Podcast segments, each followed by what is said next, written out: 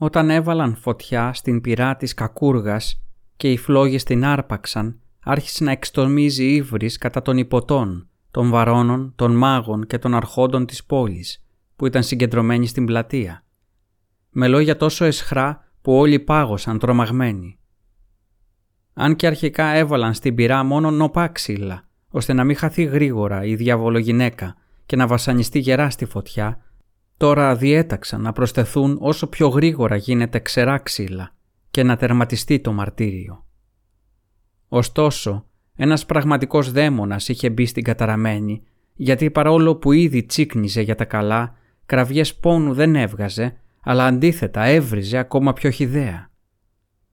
«Ο εκδικητής θα γεννηθεί από το αίμα μου», ξεφώνησε.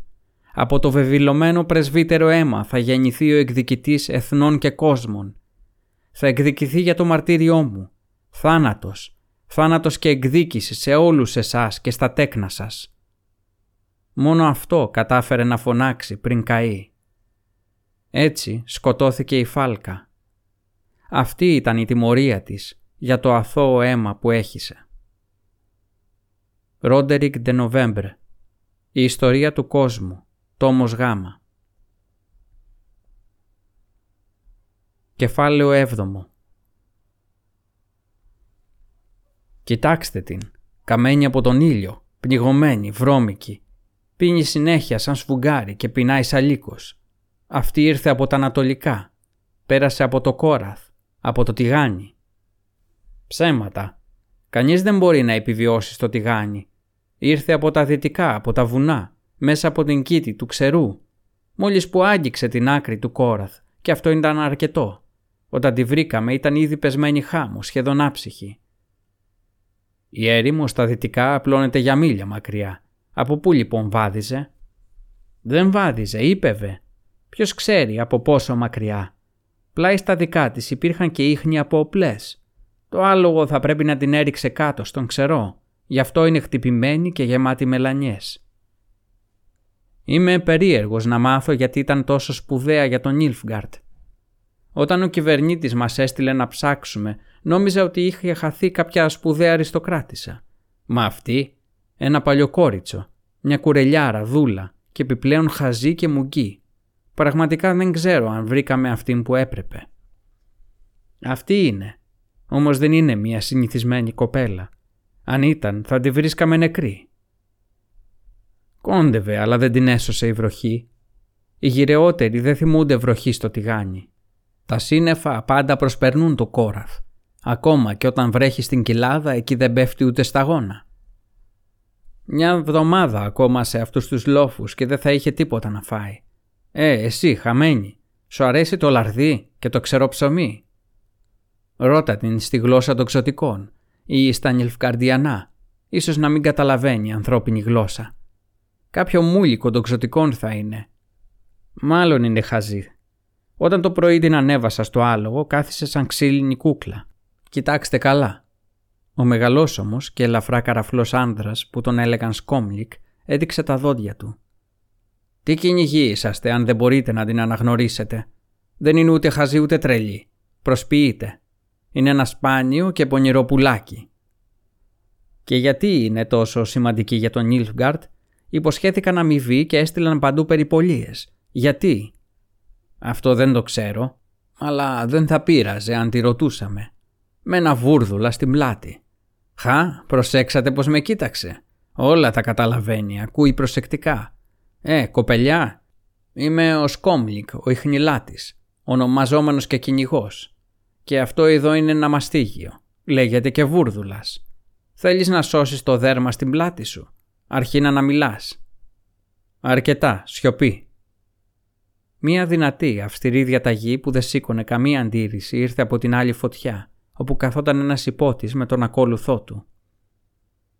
«Βαριέστε, κυνηγή», ρώτησε απειλητικά ο υπότης. «Τότε πιάστε δουλειά. Καθαρίστε τα άλογα την πανοπλία και τα όπλα μου επίσης. Φέρτε ξύλα από το δάσος και μην αγγίξετε το κορίτσι. Καταλάβατε; Μάλιστα κύριε Σουίρς, μουρμούρισε ο Σκόμλικ. Οι σύντροφοί του κατέβασαν τα κεφάλια. Πιάστε δουλειά, εκτελέστε τις διαταγές του. Οι κυνηγοί άρχισαν να κινούνται. «Η μοίρα μας τιμωρεί με αυτόν τον μπάσταρδο», μουρμούρισε κάποιος. «Ο κυβερνήτης δεν είχε τίποτα άλλο να κάνει και έβαλε αυτόν τον γαμημένο υπότι να μας διοικεί». «Λόγια», μουρμούρισε χαμηλόφωνα ένας άλλος κοιτάζοντας κρυφά πίσω του. «Στο κάτω-κάτω εμείς οι κυνηγοί βρήκαμε το κορίτσι. Δική μας ιδέα ήταν να πάμε στην κήτη του ξερού». «Σωστά. Η προσπάθεια ήταν δική μας. Το ίδιο και η αμοιβή. Τώρα θα μας πετάξουν μερικά φιωρίνια και θέλουν να ευχαριστήσουμε τον άρχοντα για την γενναιοδορία του. «Βουλώστε το», είπε ο Σκόμλικ. «Θα μας ακούσει». Η κύρι είχε μείνει μόνη της δίπλα στη φωτιά. Ο υπότης και ο κόλουθος την κοιτούσαν διερευνητικά αλλά δεν έλεγαν τίποτα. Ο υπότης ήταν ένας μεσήλικας αλλά γεροδεμένος άντρας με αυστηρό γεμάτο ουλές πρόσωπο. Όταν ύπευε φορούσε πάντα την περικεφαλαία με φτερά πουλιών, αλλά δεν ήταν από εκείνα τα φτερά που είχε δει η κύρι στους εφιάλτες της και αργότερα στο νησί του Θανέντ. Αυτός δεν ήταν μαύρος υπότης από την Τζίντρα. Ήταν υπότης από τον Ήλφκαρτ. Όταν έδινε διαταγές μιλούσε άπτεστα την κοιλή γλώσσα, αλλά με έντονη προφορά, παρόμοια με εκείνη των ξωτικών. Ωστόσο, με τον ακόλουθό του, ένα αγόρι ελάχιστα μεγαλύτερο από την κύρι, συνομιλούσε σε μια γλώσσα που έμοιαζε με την πρεσβύτερη, αλλά ήταν λιγότερο μελωδική και πιο σκληρή. Έπρεπε να είναι η νιλφκαρδιανή γλώσσα. Η κύριη που ήξερε καλά την πρεσβύτερη γλώσσα καταλάβαινε τις περισσότερες λέξεις, αλλά δεν το άφηνε να φανεί. Στην πρώτη στάση που έκαναν στην άκρη της ερήμου, την οποία αποκαλούσαν τη Γάνη, η Κόραθ, ο νιλφκαρδιανός υπότης και ο ακόλουθός του την έπνιξαν με τις ερωτήσεις τους. Δεν απαντούσε επειδή ήταν αδιάφοροι και αποπροσανατολισμένοι, σχεδόν λιπόθυμοι. Ύστερα από μερικές μέρες ταξιδιού, όταν έφυγαν από τις βραχώδεις χαράδρες και κατέβηκαν σε καταπράσινες κοιλάδες, η κύρια είχε συνέλθει και άρχισε πλέον να παρατηρεί τον κόσμο γύρω της και να αντιδρά. Όμως εξακολουθούσε να μην απαντά στις ερωτήσεις και ο υπότης σταμάτησε να τις μιλάει. Φαινόταν σαν να μην της έδινε καθόλου σημασία. Μόνο οι αγρίκοι, οι αυτοαποκολούμενοι κυνηγοί ασχολούνταν μαζί της. Της έκαναν ερωτήσεις και ήταν πολύ επιθετικοί. Όμως ο Νιλφκαρδιανός με τη φτερωτή περικεφαλαία τους έβαλε γρήγορα σε τάξη. Ήταν ολοφάνερο ποιος ήταν ο άρχοντας και ποιος ο υπηρέτης. Η κύριη παρίστανε τη χαζή και τη μουγγί, αλλά άκουγε τα πάντα και σιγά σιγά άρχισε να αντιλαμβάνεται την κατάσταση. Είχε πέσει στα χέρια των Νίλφγκαρτ τον Ήλφκαρτη την αναζητούσε και την είχε βρει, ακολουθώντας τη διαδρομή της από εκεί που την είχε στείλει η χαοτική πύλη του Τορλάρα. Αυτό που είχαν αποτύχει να κάνουν η Γενέφερ και ο Γκέραλτ, το είχαν πετύχει ο φτερωτός υπότης από τον Ήλφγκαρτ και η ομάδα του. Τι είχε συμβεί στο Θανέντ με τη Γενέφερ και τον Γκέραλτ, πού ήταν; Η Κίρι φοβόταν το χειρότερο. Οι κυνηγοί και ο αρχηγός τους, ο Σκόμλικ, μιλούσαν μια εκλαϊκευμένη, πρόχειρη εκδοχή της κοινής γλώσσας, αλλά χωρίς την νιλφγκαρδιανή προφορά. Οι κυνηγοί ήταν απλοί άνθρωποι που όμως υπηρετούσαν έναν ιππότη από το Νίλφγκαρντ. Οι κυνηγοί χαιρόταν στη σκέψη της αμοιβής που θα τους έδινε ο κυβερνήτης για την ανακάλυψη της Κίρι. Σε φιωρίνια. Οι μόνες χώρες που χρησιμοποιούσαν φιωρίνια και οι λαοί τους είχαν υποταχθεί στον Ιλφγκαρτ βρισκόταν στον μακρινό νότο, την επόμενη μέρα, όταν ξαπόστεναν στην όχθη ενός ρέματος, η κύρια άρχισε να εξετάζει τις πιθανότητες απόδρασης. Η μαγεία μπορεί να τη βοηθούσε. Προσπάθησε προσεκτικά με ένα απλό ξόρκι, μία ήπια τηλεκινησία. Αλλά οι φόβοι της επιβεβαιώθηκαν. Δεν είχε πια ούτε ίχνος μαγικής ενέργειας. Μετά το απερίσκεπτο παιχνίδι με τη φωτιά, οι μαγικές της ικανότητες την είχαν εγκαταλείψει εντελώς έγινε πάλι αδιάφορη. Σε όλα. Κλείστηκε στον εαυτό της και βυθίστηκε σε απάθεια. Για αρκετό καιρό. Μέχρι την ημέρα που στο δρόμο τους, μέσα από τις καλούνες, εμφανίστηκε ο γαλάζιος υπότης. «Ω», μουρμούρισε ο Σκόμλικ κοιτάζοντας τους καβαλάριδες που τους έφραζαν το δρόμο. «Είναι η Βαρναγκένη από το φρούριο της Σάρντα». Οι καβαλάριδες πλησίασαν. Πάνω σε ένα γεροδεμένο γκρίζο άλογο προπορευόταν ένας γίγαντας με σμαλτωμένη λαμπερή γαλάζια πανοπλία. Ακριβώς πίσω του βρισκόταν ένας δεύτερος θωρακισμένος υπέας, ενώ πιο πέρα ακολουθούσαν δύο ακόμα αναβάτες με απλές καφετή σχές, σίγουρα υπηρέτε. Ο Νιλφγκαρδιανός με τη φτερωτή περικεφαλαία προχωρούσε μπροστά για να τους προϋπαντήσει, οδηγώντας το καφέ του άλογο με χορευτικό βηματισμό. Ο ακόλουθός του ακουμπούσε τη λαβή του σπαθιού του και γύρισε προς τα πίσω πάνω στη σέλα. «Μείνετε πίσω και το νου σας, στο κορίτσι», είπε ξερά στο Σκόμλικ και τους άλλους κυνηγούς. «Μην ανακατευτείτε». «Δεν είμαστε βλάκες», είπε χαμηλόφωνα ο Σκόμλικ μόλις απομακρύνθηκε ο ακόλουθος. «Δεν είμαστε πιωμένοι, ώστε να ανακατευτούμε στους καυγάδες των αρχόντων του Νίλφγκαρντ». «Θα έχουμε φασαρίες, Σκόμπλικ», «Οπωσδήποτε», Ανάμεσα στους Σουίρς και τους Βαρναγκένους υπάρχει μια προγονική διαμάχη και αιματηρή βεντέτα. Κατεβείτε από τα άλογα. Φυλάτε το κορίτσι γιατί αυτή είναι δική μας περιουσία και το κέρδος. Εάν είμαστε τυχεροί θα πάρουμε εμείς όλη την αμοιβή. Οι Βαρναγκένοι σίγουρα ψάχνουν και αυτοί για το κορίτσι. Αν νικήσουν θα μας την πάρουν. Είμαστε μόνο τέσσερις. Πέντε, είπε χαμογελώντας ο Σκόμλικ. Ένας από τους φαντάρους από τη Σάρντα είναι συγγενής μου. Θα δείτε, από αυτή τη φασαρία το κέρδος θα βγει για μας και όχι για τους υπότες. Ο υπότης με τη γαλάζια πανοπλία τράβηξε τα ενία του αλόγου του. Ο υπότης με τα φτερά στην πανοπλία στάθηκε απέναντί του. Ο σύντροφος του γαλάζιου υπότη πλησίασε και σταμάτησε πίσω του. Το περίεργο κράνος του ήταν διακοσμημένο με δύο πέτσινα λουριά, κρεμασμένα από το γύσο, που έμοιαζαν με μακριά μουστάκια ή χαβλιόδοντες. Κάθετα στη σέλα του υπήρχε ένα απειλητικό όπλο που έμοιαζε με τα δόρατα των φρουρών της τσίντρα, αλλά με αρκετά πιο κοντό στέλεχος και μακρύτερη αιχμή. Ο γαλάζιος και ο φτωρωτός υπότης αντάλλαξαν μερικά λόγια. Οι κύριοι δεν άκουσε τι έλεγαν, αλλά ο τόνος της φωνής τους δεν άφηνε περιθώρια αμφιβολίας. Δεν ήταν λόγια φιλίας. Ο γαλάζιος σηκώθηκε ξαφνικά στη σέλα, έδειξε την κύρι και είπε κάτι δυνατά και οργισμένα. Ω απάντηση, ο φτερωτός φώναξε εξίσου θυμωμένα και κούνησε την καλυμμένη με θωρακισμένο γάντι γροθιά του, στέλνοντας ξεκάθαρο μήνυμα στο γαλάζιο να πάρει δρόμο. Και τότε ξεκίνησαν όλα. Ο γαλάζιος σπυρούνισε τον γκρίζο του άλογο και πετάχτηκε προς τα εμπρός, τραβώντας το εμπέλεκι που ήταν δεμένο στη σέλα του. Ο γαλάζιος έσφιξε με τα γόνατα το καφετί του άλογο και τράβηξε το σπαθί από τη θήκη. Ωστόσο, πριν προλάβουν οι υπότες να συγκρουστούν, ο διπλοχραυλιοδόντης επιτέθηκε επιταχύνοντας το άλογό του με το στέλεχος του δόρατος. Ο ακόλουθος του φτερωτού του όρμησε, τραβώντας το σπαθί του, αλλά ο διπλοχαυλιοδόντης ανασηκώθηκε στη σέλα και του έριξε το δόρι, στοχεύοντας κατευθείαν στο στήθος. Η μακριά εχμή τρύπησε με κρότο το μεταλλικό περιλέμιο και την αλυσιδωτή που καμίσα και ο ακόλουθος βόγγιξε σπαραχτικά και έπεσε από το άλογο στο χώμα, πιάνοντας με τα δυο του χέρια το κοντάρι που ήταν καρφωμένο στο στήθος του. Ο γαλάζιος και ο φτερωτός υπότης συγκρούστηκαν με βρόντο και πάταχο. Ο Πέλεκης ήταν πιο θανατηφόρος, αλλά το σπαθί πιο γρήγορο. Ο γαλάζιος χτυπήθηκε στον ώμο, ένα τμήμα της μαλτωμένης επομίδας πετάχτηκε δίπλα, ενώ ο αναβάτης έγειρε στη σέλα και πάνω στη γαλάζια πανοπλία έλαμψαν πορφυρές λωρίδες. Ο καλπασμός χώρισε τους αντιμαχόμενους. Ο φτερωτός Νιλφκαρδιανός έστρεψε πίσω το άλογό του, αλλά τότε έπεσε πάνω του ο διπλοχαυλιοδόντης, σηκώνοντας το σπαθί με τα δυο του χέρια, έτοιμος να χτυπήσει. Ο φτερωτός τράβηξε τα ενία, αλλά ο διπλοχαυλιοδόντης κάλπασε δίπλα του, οδηγώντας το άλογο μόνο με τα γόνατα.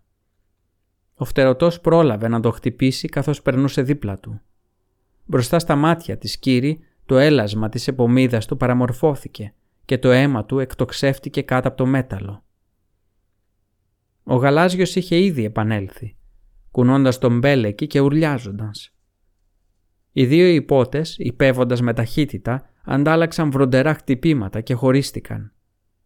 Ο διπλοχαυλιοδόντης ρίχτηκε ξανά στον φτερωτό, τα άλογά του συγκρούστηκαν και ακούστηκε η κλαγή των σπαθιών. Ο διπλοχαυλιοδόντης σπάθησε τον φτερωτό κόβοντας το προστατευτικό της μασχάλης, αλλά εκείνος έμεινε όρθιος και του κατάφερε ένα δυνατό χτύπημα στο πλάι του θώρακα. Ο διπλοχαυλιοδόντης ταλαντεύτηκε στη σέλα του. Ο φτερωτός σηκώθηκε στους αναβολείς και χτύπησε ξανά με φόρα, ανάμεσα στην παραμορφωμένη και σκισμένη πλέον επομίδα και το κράνος. Η πλατιά λεπίδα του σπαθιού του καρφώθηκε με πάταγο στα ελάσματα και πιάστηκε εκεί. Ο διπλοχαυλιοδόντης τεντώθηκε και άρχισε να τρέμει. Τα άλογα κόλλησαν ποδοβολώντας και τρίζοντας με τα δόντια τους στα χαλινάρια. Ο φτερωτός στηρίχτηκε στη σέλα και τράβηξε έξω το σπαθί του. Ο διπλοχαυλιοδόντης κρεμάστηκε από τη σέλα και έπεσε κάτω από τις οπλές των αλόγων. Τα πέταλα των ζώων βροντούσαν πάνω στη σποδοπατημένη πανοπλία του. Ο γαλάζιος γύρισε πίσω τον γκρίζο άλογό του και επιτέθηκε σηκώνοντας τον πέλεκι. Με το τραυματισμένο χέρι του δυσκολευόταν να ελέγξει το άλογο. Ο φτερωτός το πρόσεξε, πλησίασε επιδέξε από τη δεξιά πλευρά και ανασηκώθηκε στους αναβολείς για ένα τρομερό χτύπημα. Ο γαλάζιος ανταποκρίθηκε με τον πέλεκι και πέταξε το σπαθί από το χέρι του φτερωτού. Τα άλογα συγκρούστηκαν ξανά. Ο γαλάζιος ήταν πραγματικά ρωμαλαίος. Ανασήκωσε και κατέβασε το βαρύ τσεκούρι σαν να ήταν καλάμι. Το χτύπημα έπεσε με πάταγο πάνω στην πανοπλία του φτερωτού και έκανε το καφετή άλογο να καθίσει στα καπούλια του. Ο φτερωτός ταλαντεύτηκε, αλλά κρατήθηκε στην σέλα. Πριν ο Πέλεκης προλάβει να πέσει για δεύτερη φορά, ελευθέρωσε τα ενία, έπιασε με το αριστερό του χέρι ένα βαρύ κεφαλοθράφστη που κρεμόταν σε πέτσινο λουρί και χτύπησε τον γαλάζιο στην περικεφαλαία. Το κράνος βούηξε σαν καμπάνα και τώρα ήταν σειρά του γαλάζιου να ταλαντευτεί πάνω στη σέλα. Τα άλογα γρίλιζαν προσπαθώντας να δαγκώσουν το ένα το άλλο και δεν ήθελαν να χωριστούν. Ο γαλάζιος, αν και εμφανώς ζαλισμένος από το χτύπημα του κεφαλοθράφστη, κατάφερε να χτυπήσει ξανά με τον πέλεκι, πετυχαίνοντας τον αντίπαλό του στον θώρακα.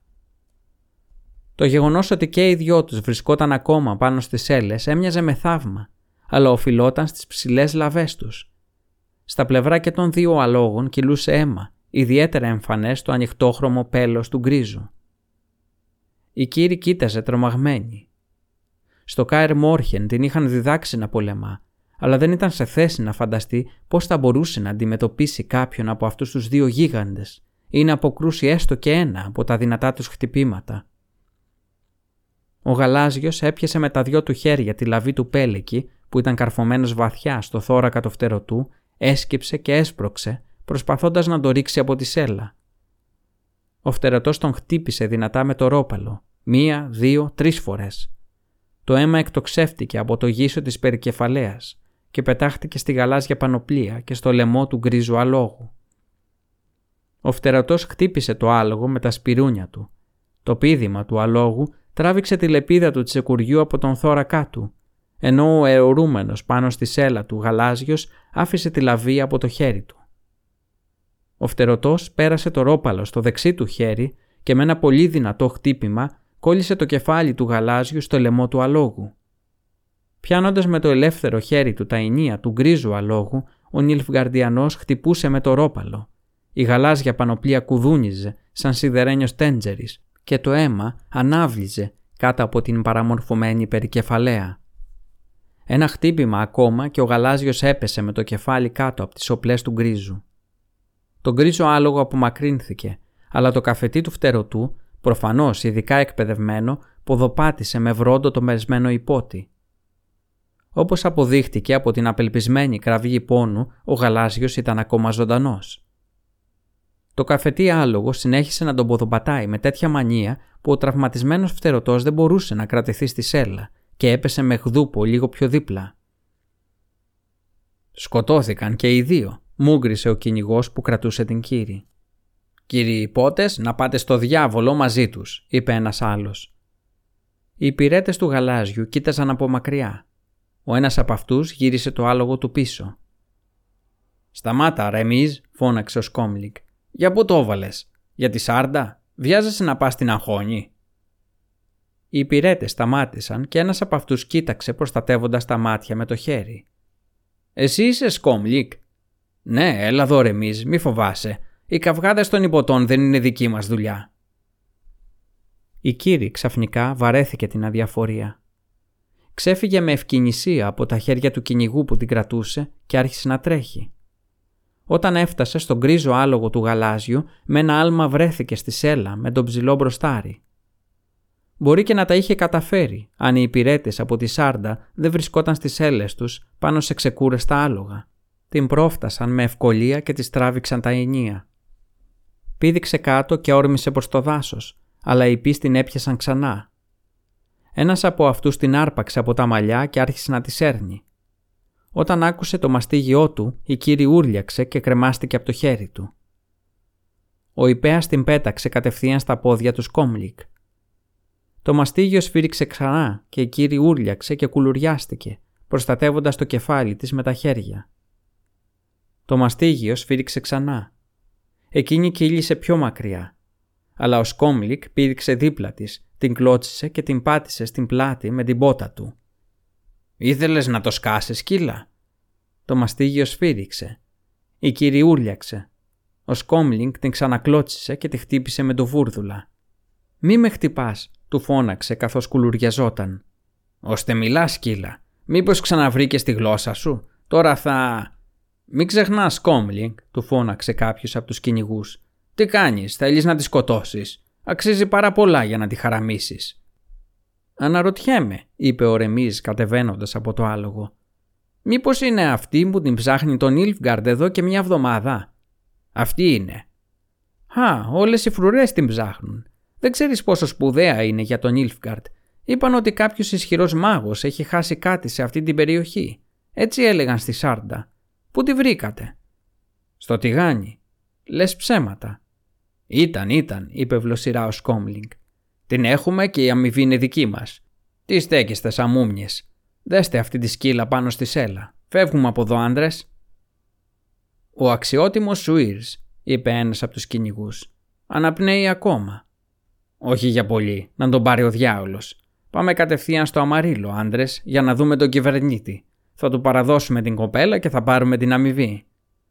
Στο Αμαρίλο, ρώτησε ο Ρεμίζ, ξύνοντας το πίσω μέρος του κεφαλιού του και κοιτάζοντας το πρόσφατο πεδίο μάχης. Εκεί θα μας περιμένει ο Δήμιος. Τι θα πει στον κυβερνήτη, Οι υπότες νικήθηκαν, αλλά εσείς δεν έχετε πάθει τίποτα. Όταν αποκαλυφθεί όλη η ιστορία, ο κυβερνήτης θα διατάξει να σας κρεμάσουν ενώ εμάς θα μας στείλει στη Σάρντα. Και εκεί οι Βαρναγκένοι θα μας γδάρουν ζωντανούς. Μπορείτε να πάτε στο Αμαρίλο, αλλά εγώ θα μείνω στο δάσος. Ανήκει στην οικογένειά μου, Ρεμίζ, είπε ο Σκόμλιγκ. Αν και είσαι παλιωτόμαρο γιατί ξυλοφόρτωνες στην αδελφή μου, είσαι ακόμα συγγενής. Γι' αυτό θα σώσω το δωμάρι σου. Πάμε στο Αμαρίλο, σας λέω. Ο κυβερνήτης ξέρει ότι μεταξύ των Σουίρ και των Βαρναγκέν υπάρχει έχθρα συναντήθηκαν και χτύπησε ο ένας τον άλλον. Συνηθισμένο πράγμα. Εμείς τι μπορούσαμε να κάνουμε. Και την κοπέλα, προσέξτε τα λόγια μου, τη βρήκαμε αργότερα. Εμείς, οι κυνηγοί. Ο κυβερνήτης δεν έχει ιδέα τι συνέβη στον Σουίρς και ούτε θα το πούμε.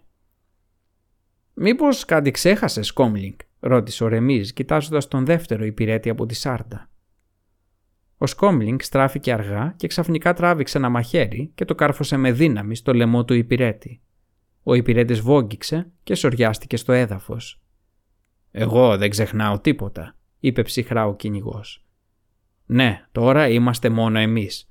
Μάρτυρες δεν υπάρχουν και τα κεφάλια για τη μοιρασιά είναι λιγότερα. Στα άλογα άνδρες, στο αμαρίλο. Υπάρχει ακόμα πολλής δρόμος μέχρι την αμοιβή. Δεν έχουμε χρόνο για χάσιμο. Όταν βγήκαν από το σκοτεινό υγρό δάσος, είδαν στους πρόποδες του βουνού ένα χωριό. Ήταν μερικές αχυρένιες στέγες μέσα σε ένα κυκλικό, χαμηλό, ξύλινο περίγυρο που τους απομόνωνε από το μέανδρο ενός μικρού ποταμού. Ο άνεμος έφρενε τη μυρωδιά του καπνού. Η κύρι σάλεψε τα μουδιασμένα δάχτυλα των χεριών της που ήταν δεμένα με ένα δερμάτινο λουρί πάνω στη σέλα. Είχε μουδιάσει παντού ο πόνος στους γλουστούς της ήταν αφόρητος και η γεμάτη κίστη της τη βασάνιζε. Βρισκόταν πάνω στη σέλα από το ξημέρωμα. Τη νύχτα δεν είχε ξεκουραστεί επειδή την ανάγκασαν να κοιμηθεί με τα χέρια της δεμένα στους καρπούς των δύο κυνηγών που ξάπλωσαν βάζοντάς την ανάμεσά τους.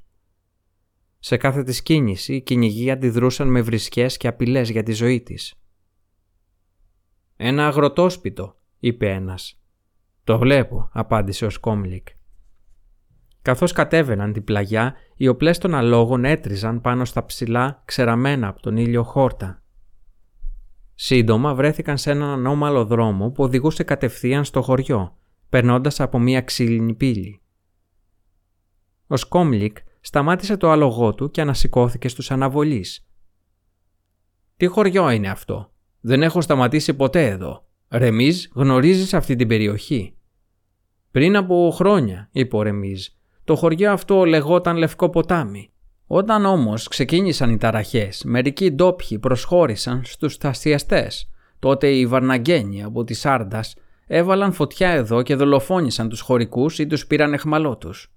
Τώρα εδώ ζουν μόνο οι νερφερμένοι έπικοι από τον Ιλφγκαρτ που μετονόμασαν το χωριό σε Γκλίσβεν. Αυτοί οι έπικοι είναι άγριοι, κακόβουλοι άνθρωποι. Σας λέω να μην σταματήσουμε εδώ, να προχωρήσουμε. Πρέπει να αφήσουμε τα άλογα να ξεκουραστούν, διαμαρτυρήθηκε ένας από τους κυνηγούς. Και να τα ταΐσουμε. Και η δικιά μου κοιλιά γουργουρίζει σαν να παίζει ορχήστρα. Αν αυτοί οι χωριάτες μας ενοχλήσουν, θα τους δείξω τη διαταγή του κυβερνήτη που είναι Νιλφγκαρδιανός, σαν κι αυτούς, και θα πέσουν αμέσως στα γόνατα. Ναι, σιγά, γρίλησε ο Σκόμλινγκ. Δεν έχω δει Νιλφγκαρδιανό να γονατίζει. Ρεμίζει, υπάρχει κανένα χάνι σε αυτό το Γκλίσβεν; Υπάρχει. Οι Βαρναγκένοι δεν το έκαψαν. Ο Σκόμλινγκ γύρισε προς τα πίσω, πάνω στο σαμάρι του και κοίταξε την κύρι. Πρέπει να τη μεταφιένσουμε, να μην την αναγνωρίσει κανείς. Δώστε μου ένα μανδύα και βάλτε της μία κουκούλα στο κεφάλι. Ε, εσύ που πας. Στους θάμνους πρέπει να. Θα σου δείξω εγώ θάμνους, σκύλα. Κάτσε στην άκρη του δρόμου και θυμίσου. Στο χωριό τσιμουδιά. Μην νομίζεις ότι είσαι πονηρή. Αν πεις έστω και μία λέξη, θα σου κόψω το λαιμό. Αν δεν πάρω εγώ την αμοιβή για σένα, δεν θα πάρει κανείς. Ξεκίνησαν τρυποδίζοντας και οι οπλές των αλόγων αντιχούσαν στη γέφυρα. Αμέσως πίσω από την περίφραξη εμφανίστηκαν μερικοί έπικοι οπλισμένοι με ακόντια. Φρουρούν την πύλη, μουρμούρισε ο Ρεμίζ. Αναρωτιέμαι γιατί. Κι εγώ το ίδιο, απάντησε ο Σκόμλινγκ, ενώ ανασηκωνόταν πάνω στους αναβολείς του. Την πύλη τη φρουρούν, αλλά από τη μεριά του μήλου ο περίβολος είναι γκρεμισμένος και μπορείς να περάσεις με κάρο. Πλησίασαν πιο κοντά και σταμάτησαν τα άλογά τους. «Τις ευχές μας κύριοι», φώναξε καλοκάγαθα, αν και λίγο ψεύτικα ο Σκόμλινγκ. «Καλή σας μέρα». «Ποιοι είστε» ρώτησε κοφτά ο ψηλότερος από τους επίκους. «Εμείς φίλε είμαστε ο στρατός», είπε ψέματα ο Σκόμλινγκ και τεντώθηκε πάνω στο σαμάρι. «Στην υπηρεσία της μεγαλειότητάς του κυρίου κυβερνήτη από το Αμαρίλο». Ο αγρότης πέρασε το χέρι του πάνω στο στέλεχος του ακουντίου και στραβοκοίταξε το Σκόμλικ. Προφανώς δεν ήξερε ότι μιλούσε στον κυνηγό. Ο αξιότιμος κυβερνήτης μας έστειλε εδώ, συνέχισε τα ψέματα ο Σκόμλικ, για να μάθουμε πόσο δίκαιοι είναι οι συμπατριώτες του, οι καλοί άνθρωποι του Γκλίσβεν. Τα καταφέρνουμε, απάντησε ο αγρότης. Η Κίρι παρατήρησε ότι μιλούσε την κοινή γλώσσα παρόμοια με το φτερωτό και με την ίδια προφορά, αν και προσπαθούσε να μιμηθεί τον τρόπο ομιλίας του Σκόμλικ. Έχουμε συνηθίσει να τα βγάζουμε πέρα μόνοι μας. Ο κύριος κυβερνήτης θα ευχαριστηθεί όταν το ακούσει. Το χάνι είναι ανοιχτό, στεγνώσαν τα λαρίκια μας. Ανοιχτό είναι, απάντησε βλοσιρά ο έπικος. Για την ώρα είναι ανοιχτό. Για πόση ώρα; Για τώρα. Σύντομα αυτό το χάνι θα γκρεμιστεί και οι δοκοί και οι σανίδες θα μας χρησιμεύσουν για τη συνταποθήκη. Από το χάνι δεν έχουμε κανένα όφελος. Εμείς δουλεύουμε μερόνυχτα και δεν πηγαίνουμε στο Χάνι. Εκεί πηγαίνουν μόνο ταξιδιώτες και οι άνθρωποι αυτού του είδους δεν μας αρέσουν. Μόνο κάτι τέτοιοι πίνουν εκεί τώρα. Ποιοι, ο Ρεμίζ χλώμιασε ελαφρά. Μήπως είναι από το φρούριο Σάρντα; Ή αξιότιμοι κύριοι από το Βαρνάγκεν; Ο έπικος τραβομουτσούνιασε και κούνησε τα χείλη του σαν να ήθελε να φτύσει. Δυστυχώς όχι. Είναι η χωροφυλακή των κυρίων Βαρώνων. Οι νησιριώτες. Ποιοι είναι αυτοί οι νησιριώτες, συνοφρυγώθηκε ο Σκόμλικ. Από πού έρχονται, ποιος κάνει το κουμάντο; Είναι ένας μεγαλύτερος σε ηλικία, ψηλός, μαυρομάλης, με μουστάκια σαν γατόψαρο. Χα, ο Σκόμλινγκ στράφηκε προς τους συντρόφους του. Θαυμάσια, είμαστε τυχεροί. Ξέρουμε μόνο έναν τέτοιον, έτσι δεν είναι; Πρέπει να είναι οπωσδήποτε ο παλιόφιλος ο Βέρκτα.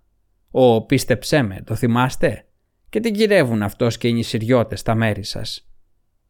Οι νησιριώτες, εξήγησε βλοσιρά ο έπικος, οδεύουν στην τύφη. Μας τίμησαν με την επίσκεψή τους. Μεταφέρουν ένα κρατούμενο, έναν από τη συμμορία των αρουραίων. Ναι, σίγουρα, γέλασε ο Ρεμίζ. Και τι κάνατε με τη συνοδεία του αυτοκράτορα; Ο έπικος συνοφριώθηκε και έσφιξε τις παλάμες του γύρω από το στέλεχος του ακοντίου. Οι σύντροφοί του μουρμούρισαν. «Πηγαίνετε στο χάνι, κύριοι». Οι μύες στη γνάθο του επίκου άρχισαν να τρέμουν. «Και μιλήστε με τους κύριους νησιριώτες, τους φίλους σας. Είστε στην υπηρεσία του κυβερνήτη. Ρωτήστε τους κυρίους νησιριώτες γιατί πηγαίνουν το συμμορίτη στην τύφη, αντί να τον παλουκώσουν εδώ επί τόπου και αμέσως, όπως είχε διατάξει ο κυβερνήτης. Και θυμίστε στους κυρίους νησιριώτες, τους φίλους σας, ότι εδώ την εξουσία την έχει ο κυβερνήτης και όχι ο βαρόνος της τύφης. Εμείς έχουμε ήδη έτοιμο τον ζυγό και το παλούκι ακονισμένο. Αν οι νησιριώτες αρνηθούν θα κάνουμε αυτό που επιβάλλεται. Αυτό να τους πείτε. Θα τους το πούμε. Ο Σκόμλικ κοίταξε τους συντρόφους του με νόημα. «Έχετε γεια κύριοι». Ξεκίνησαν τρυποδίζοντας ανάμεσα στις αγρικίες. Το χωριό φαινόταν έρημο. Δεν είδαν ούτε ψυχή. Ένα κοκαλιάρικο γουρούνι έσκαβε κάτω από ένα φράχτη και μερικές βρώμικες πάπιες πλατσούριζαν στη λάσπη. Ένας τεράστιος μαύρος γάτος πέρασε από τον δρόμο των καβαλάριδων. «Φτού, φτού παλιόγατε», ο Ρεμίζ έγειρε προς τη μία πλευρά της σέλας, έφτισε και σχημάτισε με τα δάχτυλά του το σήμα προστασίας από το κακό μάτι. «Πέρασε από το δρόμο μας ο καταραμένος», εξήγησε. «Εύχομαι να του σταθεί ο ποντικός στο λαρίγκι». «Τι» ο Σκόμλινγκ κοίταξε τριγύρω. «Ένας γάτος, μαύρος σαν πίσα. Πέρασε από το δρόμο μας». «Ανάθεμάτων». Ο Σκόμλινγκ κοίταξε ξανά τριγύρω. «Όλα δείχνουν έρημα. Όμως εγώ είδα ότι μέσα στα σπίτια υπάρχουν άνθρωποι και πίσω από εκείνη την πόρτα διέκρινα καθαρά έναν άνδρα με μια λεπίδα. «Φυλάνε τις γυναίκες», γέλασε αυτός που είχε ευχηθεί στο γάτο να έχει πρόβλημα με τον ποτικό. «Οι νησιριώτες είναι στο χωριό, δεν ακούσατε τι έλεγε αυτός ο βλάχος. Δεν αγαπάνε τους νησιριώτες».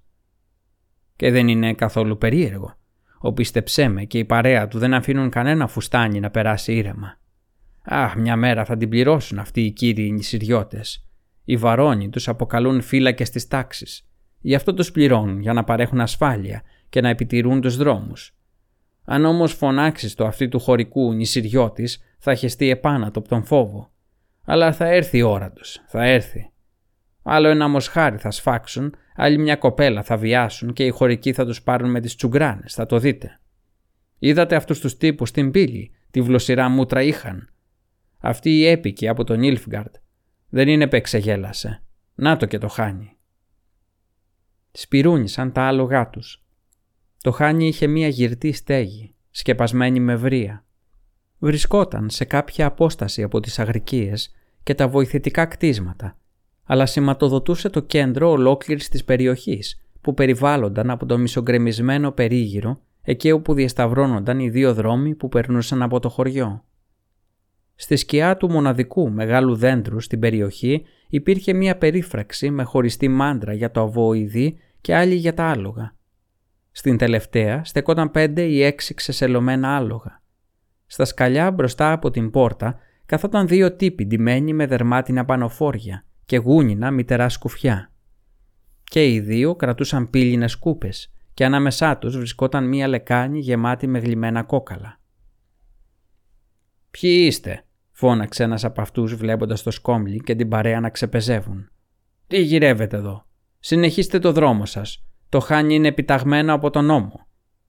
Μη φωνάζεις, νησιριώτη, είπε ο Σκόμλικ σπρώχνοντας τον κύριο από τη σέλα. Οι πύλες είναι ανοιχτές και μπήκαμε. Ο διοικητής σας, ο Βέρκτα, είναι φίλος μας. Δεν σας ξέρω. Γιατί ήσαν μουστακό αγόρι, ενώ εγώ και ο πίστεψέ με υπηρετούσαμε μαζί από παλιά πριν εγκατασταθεί εδώ από τον Ιλφγκαρτ. Αν είναι έτσι, είπε ο άλλος διστακτικά, αφήνοντας τη λαβή του σπαθιού, μπείτε, δεν δίνω δεκάρα. Ο Σκόμλικ έσπρωξε την κύρι και ένας άλλος κυνηγός την άρπαξε από τον γιακά. Μπήκαν. Μέσα επικρατούσε μια σκοτεινή και αποπνικτική ατμόσφαιρα που μύριζε τσίκνα. Το χάνι φαινόταν σχεδόν άδειο. Κατελημένο ήταν μόνο ένα τραπέζι, εκείνο που βρισκόταν στο φωτεινό μέρος, κάτω από ένα μικρό παράθυρο καλυμμένο με μεμβράνες ψαριών. Μερικοί άνδρες καθόταν γύρω του. Στο βάθος, δίπλα στην αιστεία, πηγαίνω ερχόταν ο Λοκαντιέρης κουδουνίζοντας τα τατζέρια του. «Χαιρετώ τους κυρίους νησιριώτες», βροντοφώναξε ο Σκόμλικ. «Δεν χαιρόμαστε με οποιονδήποτε», γρίλησε ένας από την παρέα εκείνο που καθόταν κάτω από το παράθυρο και έφτισε στο πάτωμα. Ένας άλλος τον σταμάτησε με μια χειρονομία. «Ήρεμα, είναι δικοί μας άνθρωποι, δεν τους αναγνώρισες. Είναι ο Σκόμλικ και η κυνηγή του. Καλώς τους, καλώς τους». Ο Σκόμλινγκ έδειξε να ενθουσιάζεται και προχώρησε προς το τραπέζι, αλλά σταμάτησε όταν τα μάτια του έπεσαν πάνω στον στήλο που συγκρατούσε το ξύλινο δοκάρι της στέγης. Σε ένα σκαμνάκι κάτω από τον στήλο καθόταν ένας αδύνατος ξανθομάλης έφηβος, παράξενα τεντωμένος. Η κύριε πρόσεξε ότι αυτή η αφύσικη στάση του προέρχονταν από το γεγονός ότι τα χέρια του ήταν στριμμένα πίσω από την πλάτη του και ότι ο λαιμός του ήταν δεμένος στο στήλο με μια δερμάτινη ζώνη. Πού να μη σώσω, αναστέναξε ένας από τους κυνηγούς, αυτός που κρατούσε την κύρια από το γιακά. Κοίτα μόνο, Σκόμλινγκ, είναι ο Κάιλεγ. Ο Κάιλεγ αποκλείεται. Ένας από τους νησιριώτες που καθόταν γύρω από το τραπέζι, ένας χοντρός με τα μαλλιά κουρεμένα σε ένα γραφικό λοφείο, ξέσπασε σε ένα βροντερό γέλιο. Μπορεί, είπε γλύφοντας ένα κουτάλι. Είναι ο βρωμερός Κάιλεγ, αυτό προσώπο. Άξιζε τον κόπο να σηκωθούμε από τα χαράματα θα πάρουμε για αυτόν γύρω στα 30 φιωρίνια, σε καλό αυτοκρατορικό νόμισμα. Πιάσατε τον Γκάιλεγ. Ναι, ναι, είπε ο Σκόμλινγκ και ζάρωσε το μέτωπό του. Αυτό σημαίνει ότι ο Νιλφγκαρδιανός χωριάτης έλεγε την αλήθεια. Τριάντα φιωρίνια που να με πάρει, αναστέναξε ο Ρεμίζ. Δεν είναι και λίγα. Τα πληρώνει ο βαρόνος Λούτζ από την τύφη. Μάλιστα, επιβεβαίωσε ένας άλλος νησιριώτης με μαύρα μαλλιά και μουστάκια. Ο αξιότιμος κύριος Λούτζ από Νιτήφη, ο άρχοντας και ευεργέτης μας, είναι παντοδύναμος. Όταν οι Αρουραίοι λίστεψαν τον οικονόμο τους στη Δημοσιά, έγινε εξωφρενών και όρισε αμοιβή για αυτούς. Και είμαστε εμείς, Κόμλικ, που θα πάρουμε αυτή την αμοιβή, πίστεψέ με. Χα, κοιτάξτε μόνο, άντρες, πως πρίστηκε από τη ζήλια. Δεν χάρηκε που εμείς πιάσαμε τον Αρουραίο, αν και ο κυβερνήτης τον είχε διατάξει και αυτό να εντοπίσει τη συμμορία. Ο κυνηγός Κόμλινγκ, είπε ο χοντρός με το λοφείο, δείχνοντας με το κούτελό του την κύρι. Έπιασε και αυτός κάτι. Βλέπεις βέρκτα, ένα κορίτσι. Βλέπω. Ένας άντρα με μαύρα γένια έδειξε τα δόντια του. Τι έγινε, Κόμλινγκ, σε έσφιξε τόσο πολύ φτώχεια που αρπάζεις παιδιά για λίτρα; Ποια είναι αυτή η βρωμιάρα; Να μη σε νοιάζει. Ω, χαγριάδες, γέλασε αυτός με το λοφείο. Θέλουμε μόνο να σιγουρευτούμε ότι δεν είναι κόρη σου. Κόρη του. Ο Βέρκτα, αυτός με το μαύρο μουστάκι, γέλασε. Από πού και πού. Για να κάνεις κόρες πρέπει να έχεις αρχίδια. Οι νησιριώτες ξέσπασαν σε γέλια. Γελάστε, βοηδοκέφαλοι, φώναξε ο Σκόμλινγκ. Όσο για σένα, Βέρκτα, ένα έχω να σου πω. Πριν φτάσει η Κυριακή, θα ξαφνιαστείς όταν μάθεις ποιος θα είναι ο πιο φημισμένος. Εσύ και ο αρουραίο σου ή εγώ και ό,τι κάνω. Και τότε θα δούμε ποιος είναι ο πιο γενναιόδωρος ο βαρόνος σας ή ο κυβερνήτης από το Αμαρίλο; «Σε έχω γραμμένο», απάντησε περιφρονητικά ο Βέρκτα και συνέχισε να ρουφάει τη σούπα του. «Και όχι μόνο εσένα, αλλά και το κυβερνήτη σου, τον αυτοκράτορά σου και όλο τον Νίλφκαρτ. Πίστεψέ με, δεν δίνω δεκάρα. Ξέρω ακόμα ότι τον Νίλφκαρτ εδώ και μια εβδομάδα κυνηγάει κάποιο κορίτσι με τέτοια μανία που η σκόνη σηκώνεται από τους δρόμους. Έμαθα ότι υπάρχει και αμοιβή για αυτήν, αλλά δεν δίνω δεκάρα. Δεν σκοπεύω πια να υπηρετώ τον κυβερνήτη και τους Νιλφκαρδιανούς και τους έχω όλους χεσμένους. Τώρα υπηρετώ το βαρόνο Λούτζ και υπακούω μόνος στις δικές του διαταγές και κανενός άλλο. Ο βαρόνος σου, γρίλησε ο Σκόμλινγκ, υπηρετεί τον Νίλφγκαρντ και γλύφει τις Νιλφκαρδιανές μπότες, γι' αυτό μη μιλάς τόσο απερίσκεπτα. Μη θυμώνεις, είπε φιλικά ο νησιριώτης. Δεν είπα τίποτα εναντίον σου, πίστεψέ με. Καλά έκανες και βρήκες το κορίτσι που αναζητούν οι Νιλφγκαρδιανοί. Χαίρομαι που θα πάρεις εσύ την αμοιβή και όχι αυτοί οι κοπρίτες. Και επειδή υπηρετείς τον κυβερνήτη, Κανένας δεν μπορεί να επιλέξει τον αφέντη του. Εκείνοι μας επιλέγουν, έτσι δεν είναι; Έλα, κάθισε μαζί μας και ας πιούμε στη συνάντησή μας. Δεν έχω αντίρρηση, συμφώνησε ο Σκόμλινγκ. Μόνο δώστε μου πρώτα ένα κομμάτι σκηνή. Θα δέσω το κορίτσι στον στήλο δίπλα στον αρουραίο σας, εντάξει; Οι νησιριώτες ξέσπασαν σε γέλια. Σκόμλινγκ, ο τρόμος της παραμεθορίου, γέλασε ο άντρας με το λοφείο. Ο ένοπλος βραχίωνας του Νίλφγκαρτ. Να τη δέσεις Σκόμλινγκ, να τη δέσεις γερά. Πάρε όμως σιδερένια αλυσίδα, γιατί δεν αποκλείεται ο σημαντικός σου κρατούμενος να κόψει τα δεσμά και να σου σπάσει τα μούτρα πριν φύγει. Φαίνεται τόσο επικίνδυνος που μου σηκώνεται η τρίχα. Ακόμα και οι σύντροφοι του Σκόμλινγκ ξέσπασαν σε γέλια. Ο κυνηγός κοκκίνησε. Πέταξε το σκηνή και πλησίασε το τραπέζι. Θέλω να σιγουρευτώ ότι δεν θα το σκάσει. Μη νοιάζεσαι για αυτούς τους χαμένους, τον διέκοψε ο Βέρκτα, κόβοντας το ψωμί με τα χέρια του. Αν θέλεις να μιλήσουμε, κάτσε και περίμενε τη σειρά σου. Όσο για το κορίτσι, μπορείς να το κρεμάσεις από τα πόδια στο ταβάνι, δεν δίνω δεκάρα. Είναι πολύ αστείο Σκόμλινγκ.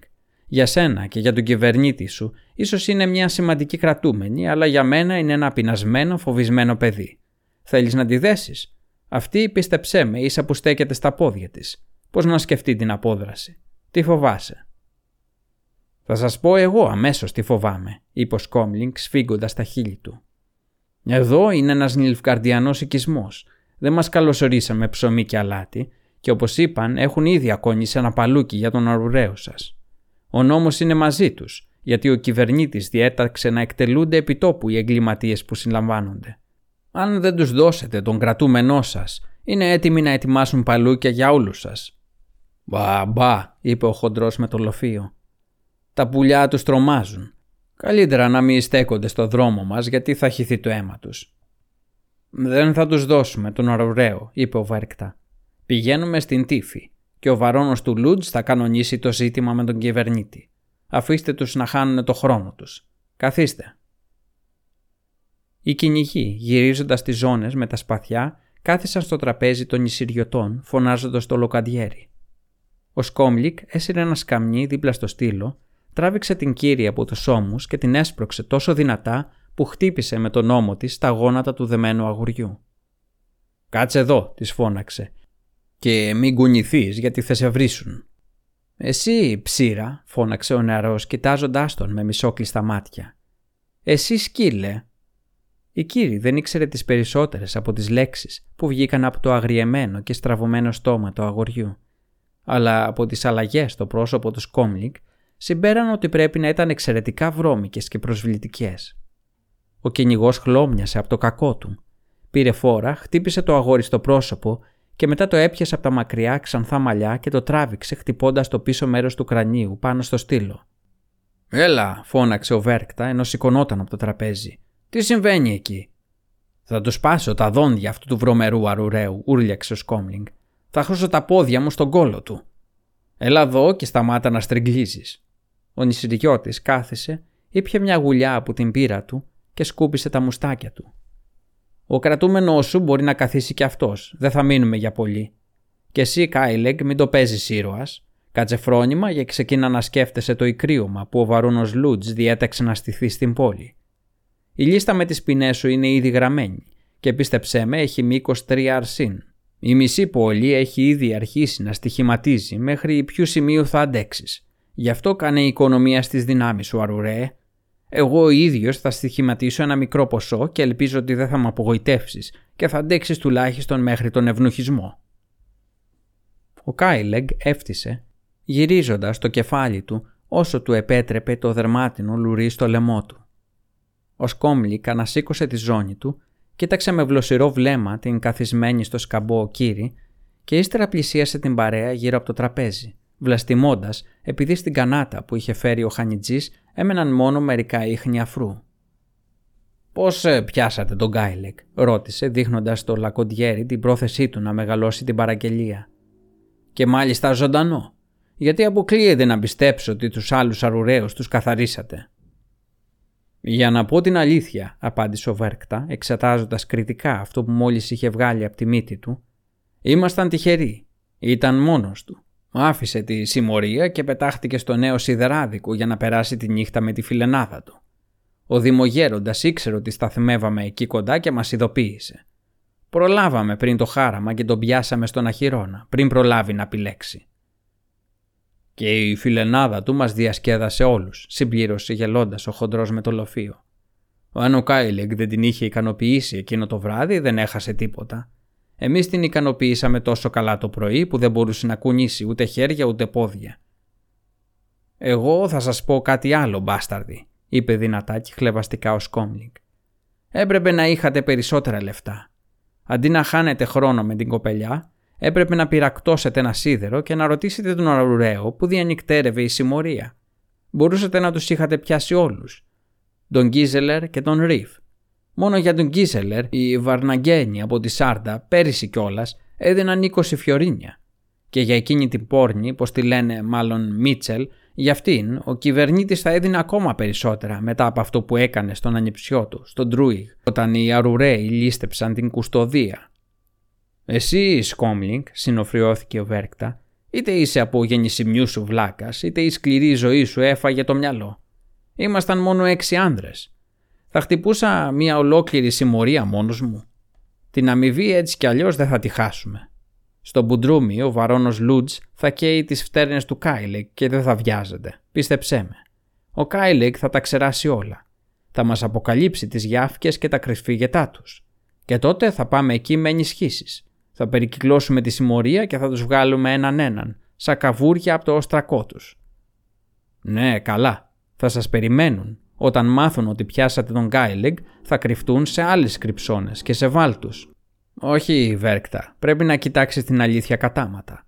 Αναλλάξατε την αμοιβή με μια γκόμενα. Αυτοί είσαστε. Στο κεφάλι σας έχετε μόνο σκατά. Είσαι κόπανος. Ο Βέρκτα πετάχτηκε όρθιος. Αν βιάζεσαι τόσο, τρέχα μόνος σου με τους ηρωές σου πίσω από τους αρουραίους. Αλλά πρόσεξε, γιατί το να κυνηγάς τους αρουραίους δεν είναι το ίδιο με το να πιάνεις ανήλικα κοριτσόπουλα; Οι νησιριώτες και οι κυνηγοί άρχισαν να κραυγάζουν και να ανταλλάσσουν βρισιές. Ο Χανιτζής τους έφερε γρήγορα περισσότερη μπύρα, αρπάζοντας την άδεια κανάτα από τα χέρια του χοντρού με το λοφείο που στόχευε με το δοχείο το σκόμλικ. Η μπύρα απάλυνε γρήγορα τη διαμάχη, δρόσισε τους λαιμούς και ηρέμησε τα πνεύματα. «Φέρε φαΐ», φώναξε ο χοντρός στο Χανιτζή. Αυγά με λουκάνικο, φασόλια, ψωμί και τυρί. Και μπύρα. Γιατί γουρλώνεις τα μάτια σου, Σκόμλινγκ, σήμερα έχουμε λεφτά. Ξαλαφρώσαμε τον Γκάιλεγκ από τα λογό του, το πουγγί, τα στολίδια, το σπαθί, τη σέλα και την προβιά του και τα πουλήσαμε όλα στους νάνους. Πουλήσαμε επίσης τα κόκκινα παπούτσια της φιλενάδας του και τις χάντρες της. Χαχα, πολύ καλός λόγος για να τα πιούμε, χαίρομαι. Γιατί χαίρεσαι τόσο; Εμείς έχουμε λόγο για να πιούμε, όχι εσύ. Εσύ το μόνο που μπορείς να κερδίσεις από τη σπουδαία σου κρατούμενη είναι να τη σκουπίσεις τις μίξες από τη μύτη ή να την ξεψυρίσεις. Όσο σπουδαίος είναι ο κρατούμενος, τόσα και τα λάφυρα. Γιε της σκύλας. Χαχα, κάτσε κάτω και κλείσε το στόμα σου. Ας πιούμε μαζί, σε κερνάμε. Πού είναι τα αυγά, χανιτζή, πού να σε φάει πανούκλα, κουνήσου. Φέρε και μπύρα. Η Κίρι, κουλουριασμένη πάνω στο σκαμνί, σήκωσε το κεφάλι της, συναντώντας τα καρφωμένα πάνω της άγρια πράσινα μάτια του Κάιλεγκ, κάτω από την αχτένιστη χαίτη των ξανθών του μαλλιών. Ένα ρίγος διαπέρασε το σώμα της. Το πρόσωπο του Κάιλεγ, αν και δεν ήταν άσχημο, ήταν κακό, πολύ κακό. Η κύρι κατάλαβε αμέσως ότι αυτό το ελάχιστα μεγαλύτερό της αγόρι ήταν ικανό για τα πάντα. Εσένα θα πρέπει να σε έστελναν σε μένα οι θεοί, ψιθύρισε ο αρουραίος, καρφώνοντάς την με το πράσινο βλέμμα του. Και να σκεφτείς ότι σε έστειλαν και ας μην πιστεύω σε αυτούς. Μην κοιτάς τριγύρω, μικρή ανόητη. Πρέπει να με βοηθήσεις. Άκουσέ με πάλι ο κόριτσο. Η κύρια έσκυψε ακόμα περισσότερο. Άκου, συνέχισε ο Κάιλεγκ, αποκαλύπτοντας τα δόντια του σαν πραγματικός αρουραίος. Σε λίγο, όταν θα περάσει από εδώ ο Χανιτζής, Πρέπει να φωνάξεις. Άκουμε που να σε πάρει. Όχι, ψιθύρισε εκείνη. Θα με δείρει. Το στόμα του Κάιλεγκ στράβωσε και εκείνη συνειδητοποίησε ότι το ξύλο από το Σκόμλικ δεν ήταν το χειρότερο πράγμα που θα μπορούσε να τη συμβεί. Αν και ο Σκόμλικ ήταν σωματώδης και ο Κάιλεγκ αδύνατος και δεμένος, ένιωσε ενστικτωδώς ποιον από τους δύο έπρεπε να φοβάται περισσότερο. «Αν με βοηθήσεις», ψιθύρισε ο Αρουραίος, «θα σε βοηθήσω και εγώ. Δεν είμαι μόνος. Έχω φίλους που δεν θα σε αφήσουν εδώ, κατάλαβες». Όμως όταν φτάσουν οι φίλοι μου και αρχίσει το πανηγύρι, δεν μπορώ να είμαι δεμένος σε αυτόν τον στήλο, γιατί αυτά τα γομάρια θα με κάνουν κομματάκια. Άκου προσεκτικά που με να με πάρει και να με σηκώσει. Θα σου πω τι πρέπει να κάνεις. Η κύρι κατέβασε το κεφάλι της ακόμα πιο χαμηλά. Τα χείλη της έτρεμαν. Οι κυνηγοί και οι νησιριώτες έτρωγαν τα αυγά σαν αγριογούρνα. Ο Λοκαντιέρης ανακάτεψε το περιεχόμενο του καζανιού και έφερε στο τραπέζι τους άλλη μία κανάτα με μπύρα και ένα καρβέλι ψωμί από σίκαλι. «Πεινάω», τσίριξε η κύρι υπακούοντας τις εντολές και χλώμιασε ελαφρά. Ο Χανιτζής σταμάτησε, την κοίταξε και μετά στράφηκε προς τους άλλους. «Να της δώσω κάτι κύριε» «Όχι», φώναξε ο Σκόμλινγκ κοκκινίζοντας και φτύνοντας τα αυγά. «Μακριά από αυτήν, γιατί θα σου σπάσω τα ποδάρια, σου το απαγορεύω. Και εσύ κατσεφρόνι μη μη σε...» «Ε, Σκόμλινγκ, τι έκανε» μεσολάβησε ο Βέρκτα, καταπίνοντας με δυσκολία μία μπουκιά ψωμί με κρεμμύδι. «Κοιτάξτε τον παιδιά, τρώει με ξένα λεφτά, αλλά για το κορίτσι τσιγκουνεύεται. Δώστε ένα πιάτο, οικοδεσπότη. Εγώ πληρώνω και εγώ αποφασίζω ποιος θα φάει και ποιος όχι. Και αν δεν αρέσει σε κάποιον, μπορεί τώρα αμέσως να εισπράξει μία μπουνιά στην αξίριστη μούρη του. Ο Σκόμλιν κοκκίνησε ακόμα περισσότερο, αλλά δεν είπε τίποτα. Μόλις θυμήθηκα κάτι, πρόσθεσε ο Βέρκτα. Πρέπει να ταΐσουμε τον αρουραίο. Μη μας πάθει κάτι στο δρόμο, γιατί ο βαρόνος θα μας γδάρει ζωντανούς, πίστεψέ με. Το κορίτσι θα τον ταΐσει. Έλα, νοικοκύρη, φέρε φαγητό για αυτούς, και σε ένα σκόμλινγκ της ενοχλεί. Τι δεν σ' αρέσει; Πρόσεχέ την, είπε ο κυνηγός δείχνοντας την κύρι με μία κίνηση του κεφαλιού. Γιατί είναι ένα παράξενο πουλάκι. Αν ήταν ένα συνηθισμένο κορίτσι, τον Ιλφγκάρντ δεν θα την κυνηγούσε και ο κυβερνήτης δεν θα υποσχόταν αμοιβή. Το αν είναι συνηθισμένη όχι, γέλασε ο χοντρός με το λοφείο. Μπορεί να φανεί αμέσως, αν κοιτάξουμε ανάμεσα στα πόδια της. Τι λέτε, παιδιά, να την πάρουμε για λίγο στον αχυρώνα. Μην τολμήσεις να την αγγίξεις, γρίλησε ο Σκόμλινγκ. Δεν θα το επιτρέψω. Να το σπάει, λες και του ζητήσαμε την άδεια. Δεν δίνω δεκάρα για όσα λέτε. Πρέπει να την παραδώσω ζωντανή και άθικτη. Ο κυβερνήτης από το Αμαρίλο τον έχουμε χεσμένο τον κυβερνήτη σου. Τρως με τα δικά μας χρήματα και μας αρνείσαι ένα πηδηματάκι. Έλα Σκόμλινγκ, μην τσιγκουνεύεσαι. Μη φοβάσαι, δεν θα χάσεις ούτε το κεφάλι σου ούτε την αμοιβή σου. Θα την παραδώσεις άθικτη. Το κορίτσι δεν είναι σαν κίστη. Δεν θα σκάσει από το ζούλιγμα. Οι νησιριώτες ξέσπασαν σε κοροϊδευτικά γέλια. Οι σύντροφοι του Σκόμλινγκ τους μιμήθηκαν. Η κύριη άρχισε να τρέμει, χλώμιασε και σήκωσε το κεφάλι της. Ο Κάιλεγ χαμογέλασε σαρκαστικά. «Κατάλαβες τώρα», είπε σιγανά με ένα αχνό χαμόγελο. «Όταν μεθύσουν θα ασχοληθούν με σένα. Θα σε κακοποιήσουν. Βρισκόμαστε στην ίδια βάρκα. Κάνε ό,τι σου είπα. Αν τα καταφέρω εγώ, θα τα καταφέρεις κι εσύ». «Έτοιμο το φαΐ», φώναξε ο Χανιτζής που δεν είχε νυλφκαρδιανή προφορά. «Έλα, κυρία». «Ένα μαχαίρι», ψιθύρισε η κύρι παίρνοντας το πιάτο από τα χέρια του. «Τι» Ένα μαχαίρι, γρήγορα. Μα αρκεί, δεν χρειάζεται, είπε ο Χανιτζής κοιτάζοντας τους ομοτράπεζους και βάζοντας περισσότερο πληγούρι σε ένα πιάτο. Φύγε, σε παρακαλώ. Ένα μαχαίρι. Όχι, σε καταλαβαίνω, κοπέλα μου, αλλά δεν μπορώ. Θα μου κάψουν το μαγαζί. Ένα μαχαίρι. Όχι, σε λυπάμαι, κορίτσι μου, αλλά δεν μπορώ. Δεν μπορώ, κατάλαβέ το. Φύγε. Από αυτό το χάνει, επανέλαβε εκείνη με τρεμάμενη φωνή τα λόγια του Κάιλεγ Κανένας δεν θα βγει ζωντανός. Το μαχαίρι, γρήγορα. Και όταν όλα αρχίσουν, τρέξε να ξεφύγεις. Κράτα το το πιάτο, άχρηστη, φώναξε ο Λοκαντιέρης, γυρίζοντας με τέτοιο τρόπο ώστε να καλύψει με το σώμα του την κύρι. Ήταν χλωμός και τα δόντια του έτρεμαν. Πιο κοντά στο τηγάνι. Αισθάνθηκε το κρύο άγγιγμα του κουζινομάχερου που είχε βγάλει από τη ζώνη του, κρύβοντας τη λαβή με το καφτάνι της. Πολύ καλά, σφύριξε ο Κάιλεγκ. Κάτσε έτσι για να με καλύπτεις. Βάλε το πιάτο στα πόδια μου. Με το αριστερό σου χέρι πιάσε το κουτάλι και με το δεξί το μαχαίρι. Τώρα κόψε το σκηνή. Όχι εκεί ανόητη. Κάτω από τον αγκώνα, στον στήλο. Πρόσεχε, μας κοιτάνε.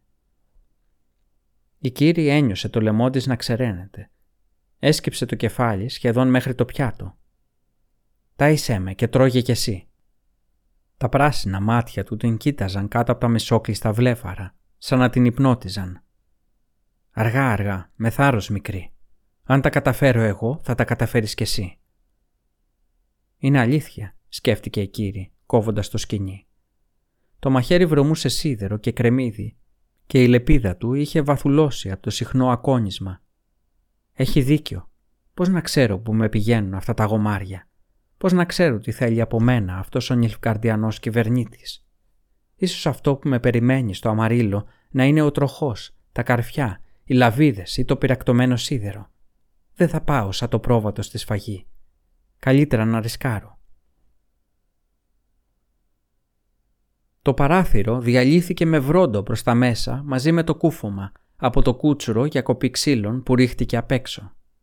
Όλα προσγειώθηκαν πάνω στο τραπέζι, προκαλώντας χάος ανάμεσα στα πιάτα και τις κούπες. Πίσω από το κούτσουρο, στο τραπέζι, πήδηξε μία κοντοκουρεμένη κοπέλα με κόκκινη ζακέτα και ψηλές γυαλιστερές μπότες που έφταναν πάνω από το γόνατο. Γονάτισε πάνω στο τραπέζι στριφογυρίζοντας το σπαθί της ένας από τους νησιριώτες, ο πιο αργοκίνητος που δεν πρόλαβε να σηκωθεί και να φύγει, έπεσε πίσω μαζί με τον πάγκο, ενώ το αίμα εκτοξεύονταν από το κομμένο λαρίγκι του.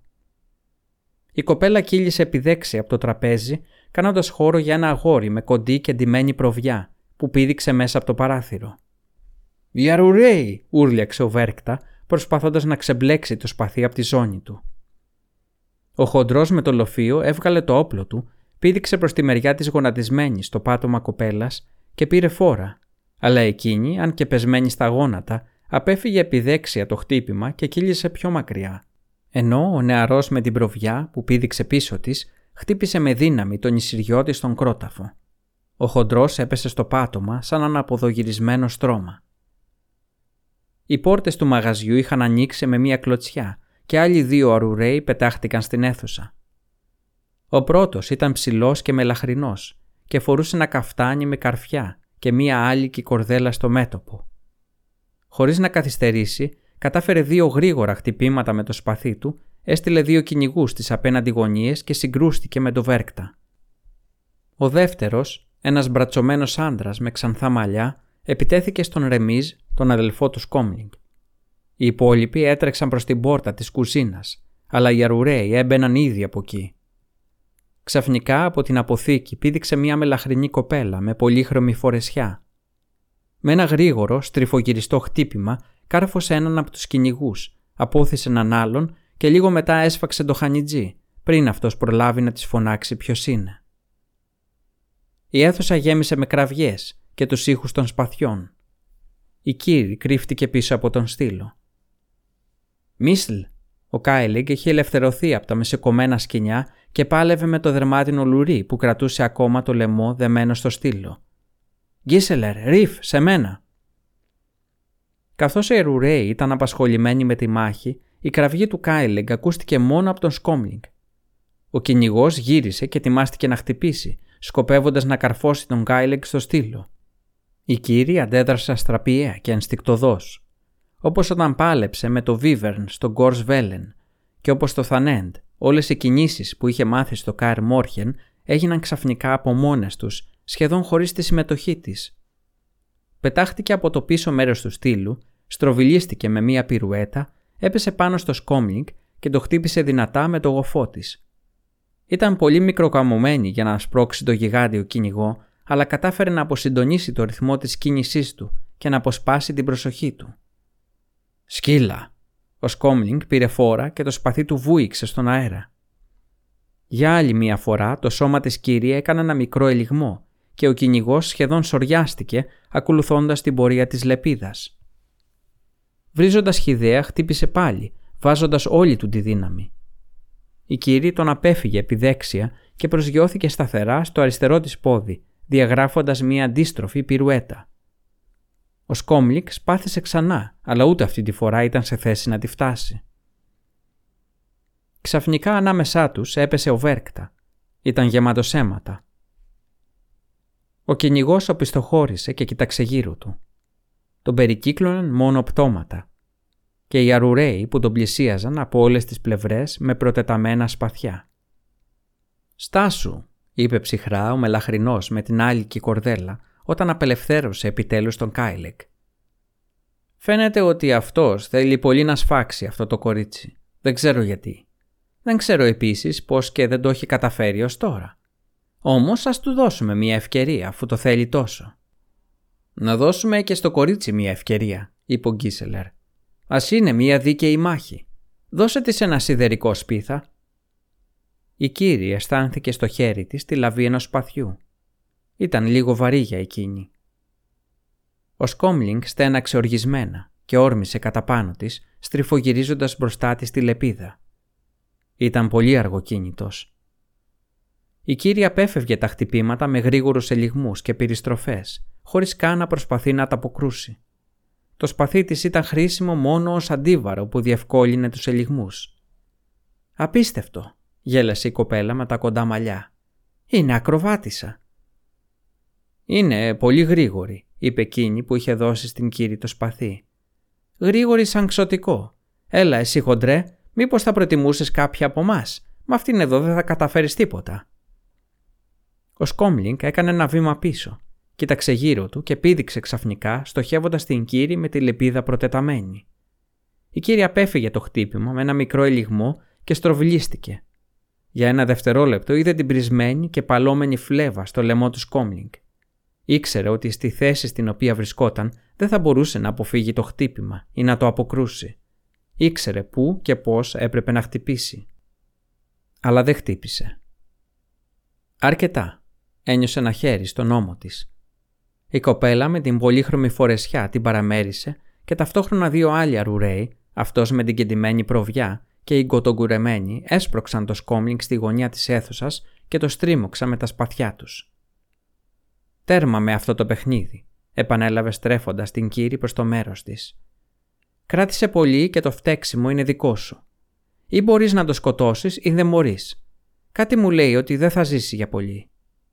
Η κύρι ταράχτηκε, κοιτάζοντας τα μεγάλα, μαύρα, αμυγδαλωτά μάτια και το αχνό μηδίαμα που αποκάλυπτε τα δόντια της. Αυτά τα μάτια και αυτά τα δόντια δεν ήταν ανθρώπινα.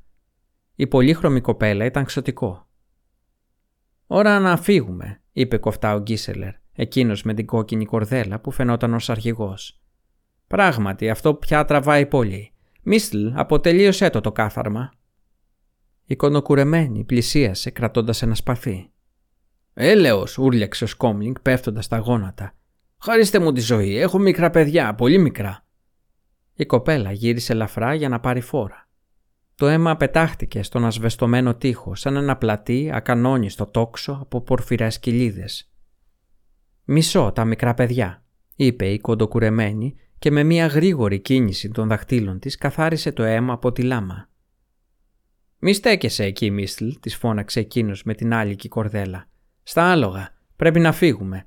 Αυτός είναι ένας νιλφκαρδιανός οικισμός και εδώ δεν έχουμε φίλους». Οι αρουραίοι έτρεξαν γρήγορα έξω από το χάνι. Η κύρι δεν ήξερε τι να κάνει, αλλά δεν είχε χρόνο για να σκεφτεί. Η Μίσλ, η κοντοκουρεμένη, την έσπροχνε προς την πόρτα. Έξω από το χάνι, ανάμεσα στις σπασμένες κούπες και τα φαγωμένα κόκαλα, υπήρχαν πτώματα των νησιριωτών που φύλαγαν την είσοδο. Από τη μεριά του χωριού πλησίαζαν οι έπικοι, οπλισμένοι με ακόντια. Αλλά βλέποντας τους αρουραίους να τρέχουν στο προάβλιο, εξαφανίστηκαν αμέσως ανάμεσα στις καλύβες. Ξέρεις να υπέβεις, φώναξε η Μίστλ στην κύριη. Ναι, δρόμο λοιπόν. Πάρε κάποιο από τα άλογα και ξεκίνα. Υπάρχει αμοιβή για τα κεφάλια μας και αυτό είναι χωριό των Ιλφκαρδιανών. Όλοι ψάχνουν για τόξα και δόρατα. Κάλπαζε πίσω από τον Γκίσελερ, στη μέση του δρόμου, και μείνε μακριά από τις καλύβες. Η κύριη πέταξε πάνω από ένα χαμηλό φράχτη, έπιασε τα ενία ενός από τα άλογα των κυνηγών, πήδηξε στη σέλα και χτύπησε το ζώο στα καπούλια με το πλατή μέρος του σπαθιού το οποίο δεν είχε αφήσει από τη χούφτα της. Ρίχτηκε σε ένα γρήγορο καλπασμό, προσπερνώντας τον Κάιλεκ και το πολύχρωμο ξωτικό με το όνομα Σπίθα. Ακολούθησε τους αρουραίους με κατεύθυνση προς το μήλο. Ξαφνικά είδε έναν άντρα με βαλίστρα να πετάγεται από τη γωνιά μια καλύβα και να στοχεύει την πλάτη του Γκίσελερ. Σταμάτα τον, άκουσε μια φωνή πίσω της. Σταμάτα τον, κοπελιά. Η κύριη γερμένη πάνω στη σέλα τράβηξε τα ενία, ανάγκασε το άλογο που κάλπαζε να αλλάξει κατεύθυνση και σήκωσε το σπαθί. Ο άντρας με τη βαλίστρα γύρισε την τελευταία στιγμή και εκείνη είδε το παραμορφωμένο από τον τρόμο πρόσωπό του. Το σηκωμένο χέρι της κύρι δίστασε για μία στιγμή, σύντομη, αλλά αρκετή ώστε να περάσει δίπλα του. Άκουσε την κλαγκή της απελευθερωμένης χορδής και το άλογό της γρίλησε, ταρακούνησε τα καπούλια του και σηκώθηκε στα πίσω πόδια. Η κύρι πήδηξε τραβώντας τα πόδια της από τους αναβολείς και προσγειώθηκε επιδέξια, πέφτοντας τα γόνατα. Η σπίθα που πλησίασε έγειρε από τη σέλα, πήρε φόρα και χτύπησε το βαλιστάριο στο πίσω μέρος του κεφαλιού του. Ο βαλιστάριος έπεσε στα γόνατα, έγειρε προς τον μπρος και έπεσε με το μέτωπο σε ένα νερόλακο, πιτσιλώντας γύρω του τη λάσπη. Το πληγωμένο άλογο χλιμίντριζε και χτυπιόταν δίπλα, αλλά τελικά έτρεξε ανάμεσα στις καλύβες κλωτσώντας δυνατά. «Ηλίθια», ούρλιαξε το ξωτικό, προσπερνώντας με ταχύτητα την κύρι. «Καταραμένη ηλίθια». «Πήδα», φώναξε ο Κάιλεκ πλησιάζοντάς την. Η κύρια έτρεξε και έπιασε το απλωμένο του χέρι. Η ταχύτητα τη σήκωσε. Η άρθρωση του ώμου της έτριξε, αλλά κατάφερε να ανέβει στο άλογο και να κολλήσει πάνω στην πλάτη του ξανθομάλια ρουραίου. Έτρεξαν με καλπασμό, προσπερνώντας τη σπίθα. Το ξωτικό στράφηκε κυνηγώντας έναν ακόμα βαλιστάριο που είχε πετάξει το όπλο του και έτρεχε προς την πόρτα του αχυρώνα. Η σπίθα τον πρόφτασε με ευκολία. Η κύρι γύρισε το κεφάλι αλλού. Άκουσε τον χαρακωμένο βαλιστάριο να ουρλιάζει κομφτά, σαν άγριο ζώο. Η μίστλη τους πρόφτασε, τραβώντας ένα σελωμένο ελεύθερο άλογο. Φώναξε κάτι και η κύρια, αν και δεν κατάλαβε τα λόγια, έπιασε αμέσως το νόημα. Άφησε την πλάτη του Κάιλεκ, πήδηξε στο έδαφος και έτρεξε προς το άλογο, πλησιάζοντας επικίνδυνα τα κτίρια. Η Μίστλ της πέταξε τα ενία κοίταξε τριγύρω και φώναξε προειδοποιητικά. Η κύρι στράφηκε ακριβώς πάνω στην ώρα και με έναν επιδέξιο λιγμό κατάφερε να αποφύγει το δόρυ που ύπουλα σκόπευε να της ρίξει ένας κοντόχοντρος έπικος, ο οποίος εμφανίστηκε πίσω από ένα χειροστάσιο. Αυτό που συνέβη μετά την ακολουθούσε στους εφιάλτες της για πολύ καιρό. Θυμόταν τα πάντα, την κάθε κίνηση, ο ελιγμός που την έσωσε από το δόρυ την έβαλε σε ιδανική θέση. Όμως ο λογοφόρος ήταν σκυμμένος και δεν μπορούσε ούτε να πιστοχωρήσει ούτε να καλυφθεί με το κοντάρι που κρατούσε και με τα δυο του χέρια. Η κύρι τον χτύπησε οριζόντια, διαγράφοντας μία αντίστροφη πυρουέτα. Για μία στιγμή είδε το στόμα του να ανοίγει με μία κραυγή πάνω στο καλυμμένο με γένια λίγων ημερών πρόσωπό του. Είδε επίσης το τεράστιο από τη φαλάκρα μέτωπό του πιο ανοιχτόχρωμο πάνω από τη γραμμή μέχρι την οποία ένα σκούφος ή ένα καπέλο τον προστάτευαν από τον ήλιο. Μετά όλα αυτά που έβλεπε καλύφθηκαν από ένα συντριβάνι αίματος. Εξακολούθησε να κρατάει το άλογο από τα ενία, αλλά το ζώο τρομαγμένο από το φρικτό ουρλιαχτό τραντάχτηκε και την έριξε στα γόνατα. Η κύρι δεν άφησε τα ενία. Ο πληγωμένος άντρας ούρλιαζε και χτυπιόταν με σπασμούς πάνω στο άχυρα και στις λάσπες, ενώ το αίμα του πετάγονταν σαν αποσφαγμένο γουρούνι. Η κύριε ένιωσε το στομάχι της να ανεβαίνει στο λαιμό της. Η σπίθα σταμάτησε το άλογό της ακριβώς δίπλα. Πιάνοντας τα ενία του ελεύθερου αλόγου της κύρι, τα τράβηξε και σήκωσε σε όρθια θέση την κύρι που κρατούσε ακόμα το λουρί. «Στη σέλα και τρέξε», φώναξε. Η κύρι συγκράτησε την αυτία και πήδηξε πάνω στο σαμάρι. Το σπαθί που εξακολουθούσε να κρατάει στο χέρι της ήταν κόκκινο από το αίμα.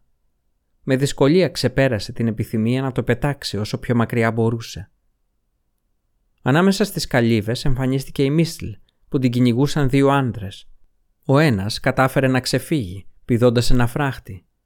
Ο δεύτερος που ήταν χτυπημένος έπεσε στα γόνατα και έπιασε το κεφάλι του με τα δυο του χέρια. Οι κύριοι μαζί με το ξωτικό άρχισαν να καλπάζουν, αλλά μετά από λίγο, στηριγμένες τους αναβολείς, σταμάτησαν απότομα τα άλογα. Από τη μεριά του μήλου γύριζε ο Γκίσελερ μαζί με τους άλλους αρουραίους. Πίσω τους έτρεχε ένα τσούρμο από οπλισμένους έπικους που φώναζαν δυνατά για να τονώσουν το ηθικό τους. «Έλα πίσω μας», ούρλιαξε ο Γκίσελερ καλπάζοντας με μεγάλη ταχύτητα. «Ακολούθησέ μας, Μίσλ, στο ποτάμι». Η Μίσλ, γυρισμένη στο πλάι, τράβηξε τα ενία, έστρεψε το άλογό της και όρμησε πίσω τους, πηδώντας πάνω από τους χαμηλούς φράχτες. Η κύρι κόλλησε το πρόσωπό της στη χέτη του αλόγου και την ακολούθησε. Η σπίθα πέρασε καλπάζοντας ακριβώς δίπλα της. Η ταχύτητα ανέμιζε τα όμορφα μαύρα μαλλιά της, αποκαλύπτοντας το μικρό μητερό αυτί της, στολισμένο με ένα λεπτοδουλεμένο σκουλαρίκι. Ο άντρας που είχε τραυματίσει η Μίστλ εξακολουθούσε να βρίσκεται γονατισμένο στη μέση του δρόμου, κουνώντας αργά το σώμα του και κρατώντας το ματωμένο του κεφάλι με τα δυο του χέρια. Η σπίθα έκανε ένα κύκλο με το άλογό της, τον πλησίασε και το χτύπησε δυνατά με το σπαθί της. Ο τραυματίας ούρλιαξε. Η κύρι είδε τα κροτηριασμένα του δάχτυλα να πετάγονται από το τσεκουρωμένο χέρι και να πέφτουν στο χώμα σαν παχιά άσπρα σκουλίκια και με μεγάλη δυσκολία κατάφερε να μην κάνει εμετό. Η Μίσλ και ο Κάιλεγ τους περίμεναν στο κενό του περίβολου, ενώ οι υπόλοιποι αρουραίοι είχαν ήδη απομακρυνθεί. Οι τέσσερις τους ξεκίνησαν έναν άγριο γρήγορο καλπασμό πλάι στο ποτάμι, εκτοξεύοντας νερό που έφτανε πάνω από τα κεφάλια των αλόγων τους. Σκυμμένοι με τα μάγουλά τους κολλημένα στις χέτες, ανέβηκαν μια αμμώδη πλαγιά και έτρεξαν μέσα από το βιολετή λιβάδι. Η σπίθα που είχε το ταχύτερο άλογο πέρασε πρώτη. Μπήκαν στο δάσος, στην υγρή σκιά ανάμεσα στους κορμούς από οξιές. Πρόφτασαν τον Γκίσελερ και τους άλλους, αλλά σταμάτησαν μόνο για μία στιγμή. Αφού διέσχισαν το δάσος και βγήκαν στον ερικόνα, άρχισαν πάλι να καλπάζουν. Σύντομα οι κύριοι και ο Κάιλεγκ είχαν μείνει πίσω, επειδή τα άλογα των κυνηγών δεν ήταν σε θέση να συμπορευτούν με τους όμορφες επιβίτορες ράτσας που είχαν οι αρουραίοι. Η κύρι είχε μία επιπλέον δυσκολία. Το άλογο που ήπευε ήταν μεγάλο και τα πέλματά της έφταναν με δυσκολία στους αναβολείς, ενώ όσο έτρεχε δεν μπορούσε να ρυθμίσει τα λουριά τους. Μπορούσε να υπέβει το ίδιο καλά και χωρίς τους αναβολείς, αλλά ήξερε ότι σε αυτή τη θέση δεν θα άντεχε για πολλή ώρα τον καλπασμό. Ευτυχώς μετά από λίγα λεπτά ο Γκίσελερ επιβράδυνε το ρυθμό και συγκράτησε τους προπορευόμενους, διευκολύνοντας εκείνη και τον Κάιλεκ να τους προφτάσουν. Η κύρι συνέχισε τρυποδίζοντας. Εξακολουθούσε να μην μπορεί να κοντίνει τα λουριά των αναβολέων. Χωρίς να επιβραδύνει, πέρασε το δεξί της πόδι πάνω από το μπροστινό σημείο της έλα και κάθισε με τον γυναικείο τρόπο. Η Μίσλ, βλέποντας τη θέση υπασίας του κοριτσιού, ξέσπασε σε γέλια. Βλέπεις, Γκίζελερ, δεν είναι μόνο ακροβάτης, αλλά και δεξιοτέχνης. Έλα, Κάιλεγ, πού το βρήκες αυτό το διαβολάκι; Η σπίθα, συγκρατώντας το όμορφο καστανόχρωμο άλογό της, με ακόμα στεγνό το δέρμα του και έτοιμο να συνεχίσει να καλπάζει, πλησίασε στριμώχνοντας τον γκρίτζο πιτσιλωτό άλογο της κύρι. Το άλογο ρουθούνισε και έκανε δύο βήματα πίσω, σηκώνοντας απότομα το κεφάλι του. Η κύρι τράβηξε τα ενία γέρνοντας προς τα πίσω στη σέλα. «Ξέρεις γιατί ζεις ακόμα, ηλίθια», γρίλησε το ξωτικό, σπρώχνοντας τα μαλλιά της πίσω από το μέτωπό της. Ο χωριάτης τον οποίον λυπήθηκες απελευθέρωσε πρόωρα τη σκανδάλη και αντί για σένα πέτυχε το άλογο. Διαφορετικά τώρα θα είχες το βέλος καρφωμένο στην πλάτη σου μέχρι τα φτερά του. Γιατί κουβαλάς αυτό το σπαθί; Α την ήσυχη σπίθα, είπε η Μίστλ ψηλαφίζοντας τον υδρωμένο λαιμό του αλόγου της. Γκίσελερ, πρέπει να επιβραδύνουμε για να μην ρημάξουμε τα άλογα. Δεν μας κυνηγάει κανείς. Θέλω να περάσουμε το Βέλντα το συντομότερο, είπε ο Γκίσελερ. Μετά το ποτάμι θα ξεκουραστούμε. Κάιλεγκ, πώς είναι το άλογό σου; Θα αντέξει. Δεν είναι αγωνιστικό, δεν θα πάει στον υπόδρομο, αλλά είναι δυνατό. Τότε πάμε. Μια στιγμή, είπε η σπίθα. Και το μιξιάρικο. Ο Γκίσελερ κοίταξε πίσω, ίσιοσε την άλλη και η κορδέλα στο μέτωπό του και κάρφωσε το βλέμμα του πάνω στην κύρι. Το πρόσωπο και η έκφρασή του της θύμιζαν τον Κάιλεκ. Ο ίδιος βλουσιρός μορφασμός, τα ίδια μισόκλειστα μάτια και τα ίδια κάτω δόντια που προεξήχαν. Ήταν ωστόσο μεγαλύτερος από τον ξανθομάλια ρουραίο. Η κιανή σκιά στα μάγουλά του αποδείκνυε ότι ξυριζόταν και μάλιστα τακτικά. «Είναι αλήθεια», είπε με αγριότητα. «Τι γίνεται με σένα, κοπελιά» Η κύριη κατέβασε το κεφάλι της. «Με βοήθησε», είπε ο Κάιλεκ. «Αν δεν ήταν αυτή, αυτός ο άθλιος κυνηγός θα με είχε καρφώσει στον στήλο». Οι χωρικοί, πρόσθεσε η Μίστλ, είδαν ότι έφυγε μαζί μας. Τον έναν το χτύπησε, αμφιβάλλω αν επέζησε. Είναι έπικοι από τον Ιλφγκαρτ. Εάν η κοπέλα πέσει στα χέρια τους, θα τη σκοτώσουν. Δεν μπορούμε να την αφήσουμε. Η σπίθα φρούμαξε θυμωμένα, αλλά ο Γκίσελερ σήκωσε το χέρι του. Α έρθει μαζί μας μέχρι τον Βέλντα, αποφάσισε. Μετά θα δούμε. Έλα, κάτσε στο άλογο όπως πρέπει, κοπελιά. Εάν πέσεις, δεν θα σε δούμε, κατάλαβες. Η κύριη κούνησε πρόθυμα το κεφάλι της.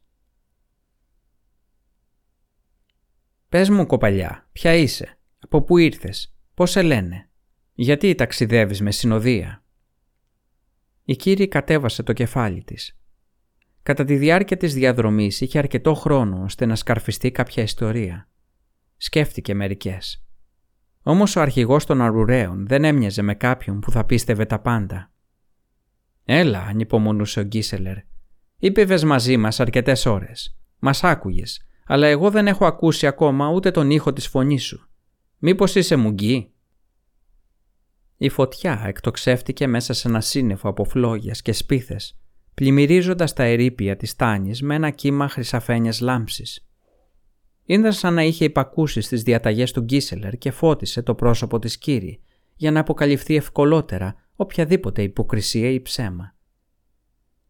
«Δεν μπορώ να τους πω την αλήθεια», σκέφτηκε η κύρι με απόγνωση. «Αυτοί είναι ληστές, είναι κλέφτες. Εάν μάθουν ότι με θέλουν οι Νιλφγκαρδιανοί, ότι οι κυνηγοί με έπιασαν για να πάρουν αμοιβή, ίσως θελήσουν να υποφεληθούν οι ίδιοι. Εξάλλου η αλήθεια είναι τόσο παράξενη που δεν την πιστεύω ούτε εγώ. «Σε φυγαδέψαμε από το χωριό», συνέχισε αργά ο αρχηγός της συμμορίας. «Σε φέραμε εδώ, σε ένα από τα κρυσφύγετά μας. Σου δώσαμε να φας. Κάθασε δίπλα στη φωτιά μας. Λέγε λοιπόν ποια είσαι». «Ας την ήσυχη», είπε ξαφνικά η Μίστλ. Όταν σε κοιτάζω, Γκίσελερ, βλέπω ξαφνικά έναν νησιριώτη, ένα κυνηγό ή έναν από αυτούς τους νυλφκαρτιανούς μπάσταρθου. Νιώθω σαν σε ανάκριση, δεμένη στον πάγκο του βασανιστή, στο μπουντρούμι. Η Μίσλ έχει δίκιο, είπε ο Ξανθός με την προβιά. Η κύρι σάλεψε ακούγοντας την προφορά του. Η κοπέλα προφανώς δεν θέλει να πει ποια είναι και έχει αυτό το δικαίωμα. Εγώ όταν προσχώρησα σε εσάς δεν μιλούσα πολύ δεν ήθελα να αποκαλύψω ότι ήμουν ένας από αυτούς τους νιλφκαρδιανούς μπάσταρδους. «Μη λες βλακίες, Ριφ». Ο Γκίσελερ κούνησε το χέρι του.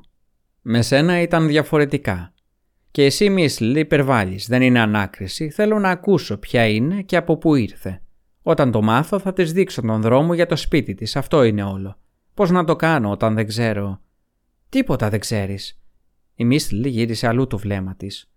«Ούτε καν αν έχει σπίτι πράγμα για το οποίο αμφιβάλλω.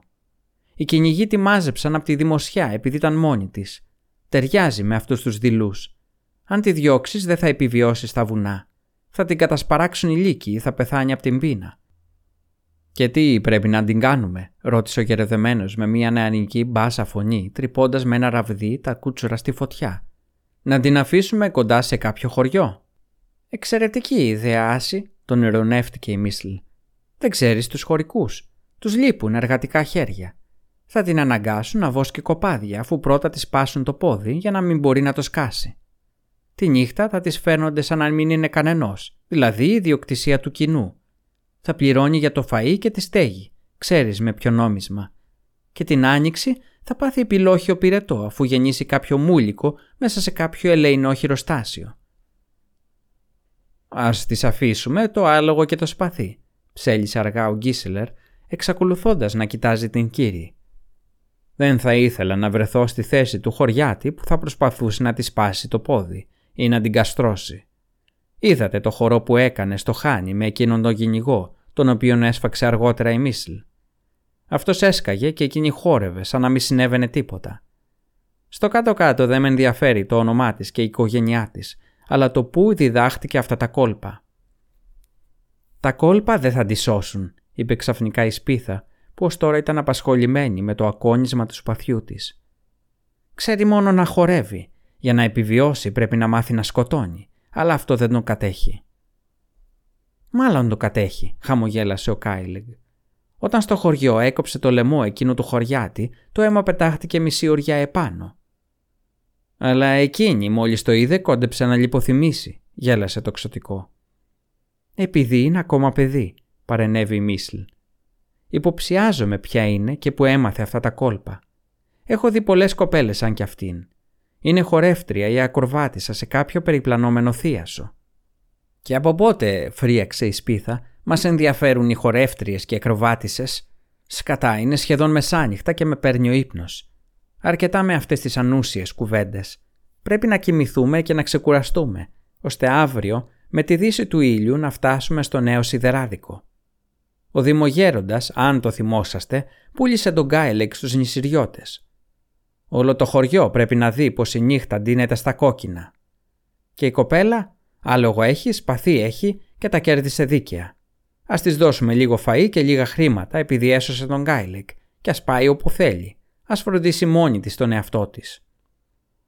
«Καλά», είπε η κύριη ενώ έσφυγε τα χείλη της και σηκωνόταν. Επικράτησε σιωπή που τη διέκαπτε μόνο το κροτάλισμα της φωτιάς. Οι αρουραίοι την κοίταζαν με ενδιαφέρον και προσμονή.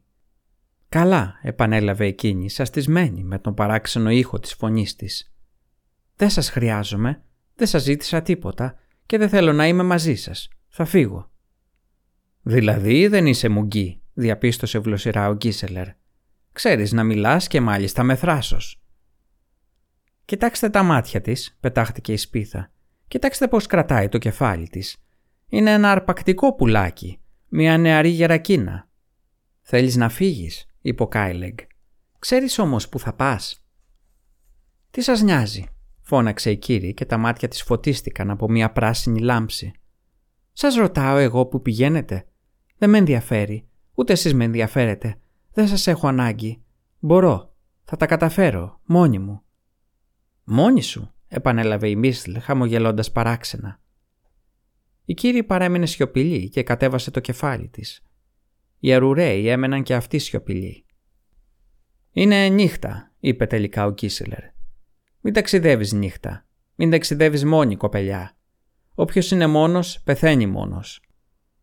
Εκεί, δίπλα στα άλογα, υπάρχουν κουβέρτες και γούνες.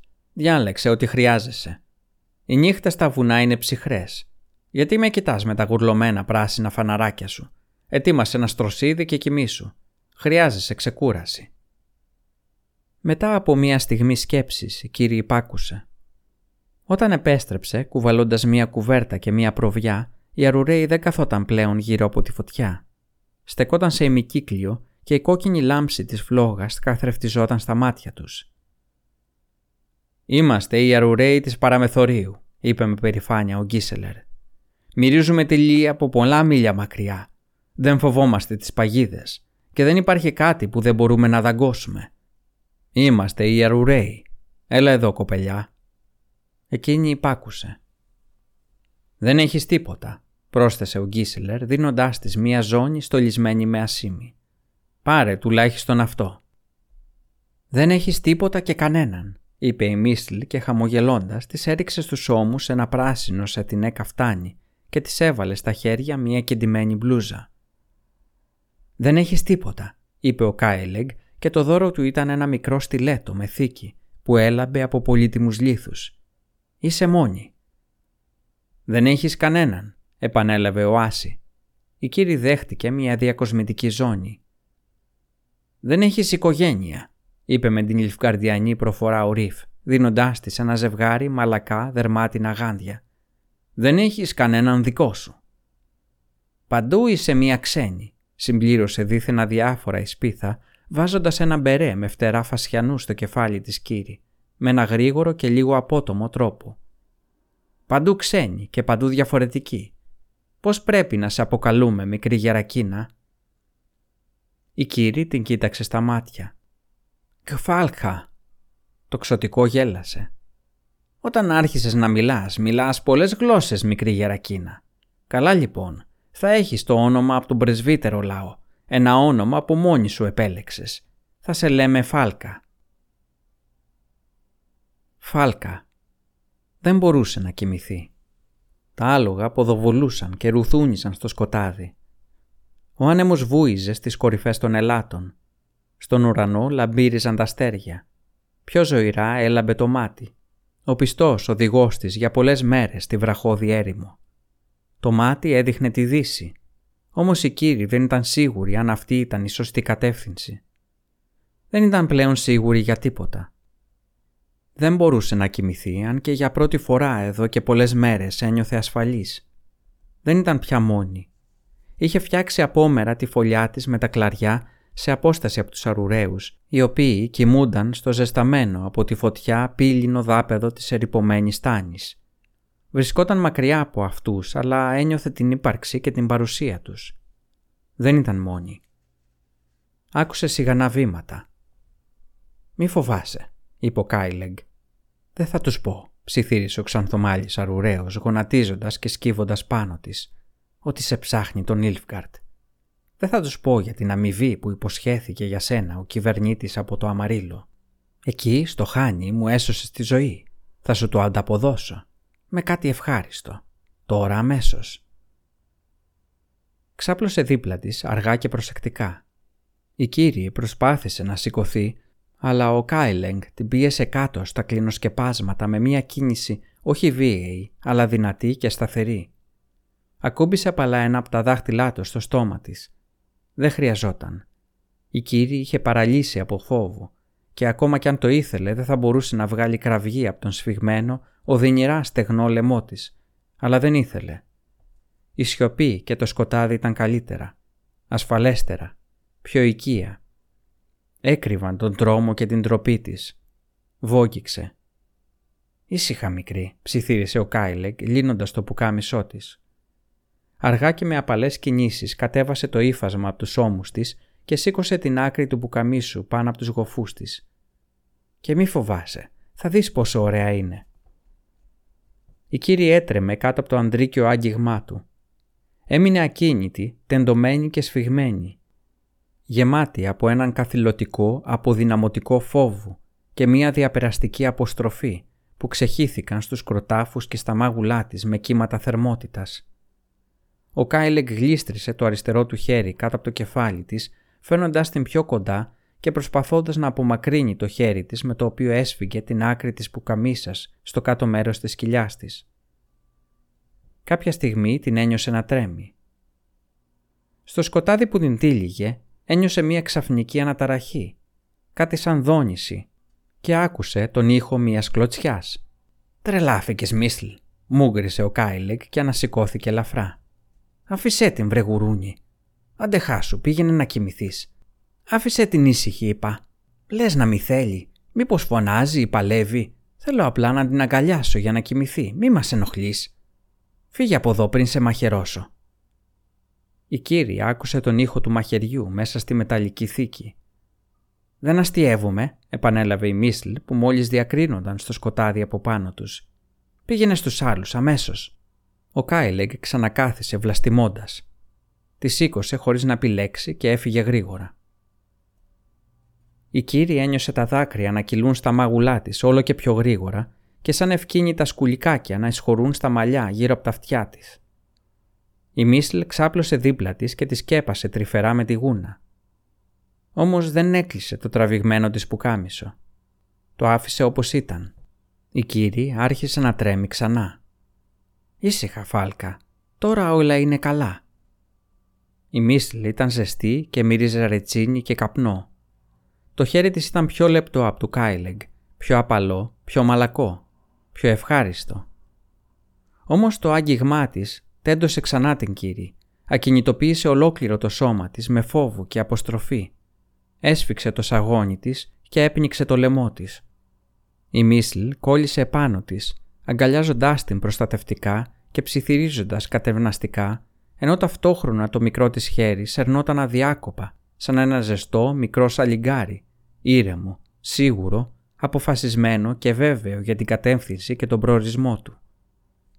Η κύρια ένιωσε να χαλαρώνουν οι σιδερένιες δαγκάνες της αποστροφής και του φόβου, να ελευθερώνεται από τη λαβή τους και να πέφτει προς τα κάτω, βαθιά, βαθύτερα, όλο και πιο βαθιά, σε ένα ζεστό και υγρό λάκκο παρέτησης και άτονης υποταγής.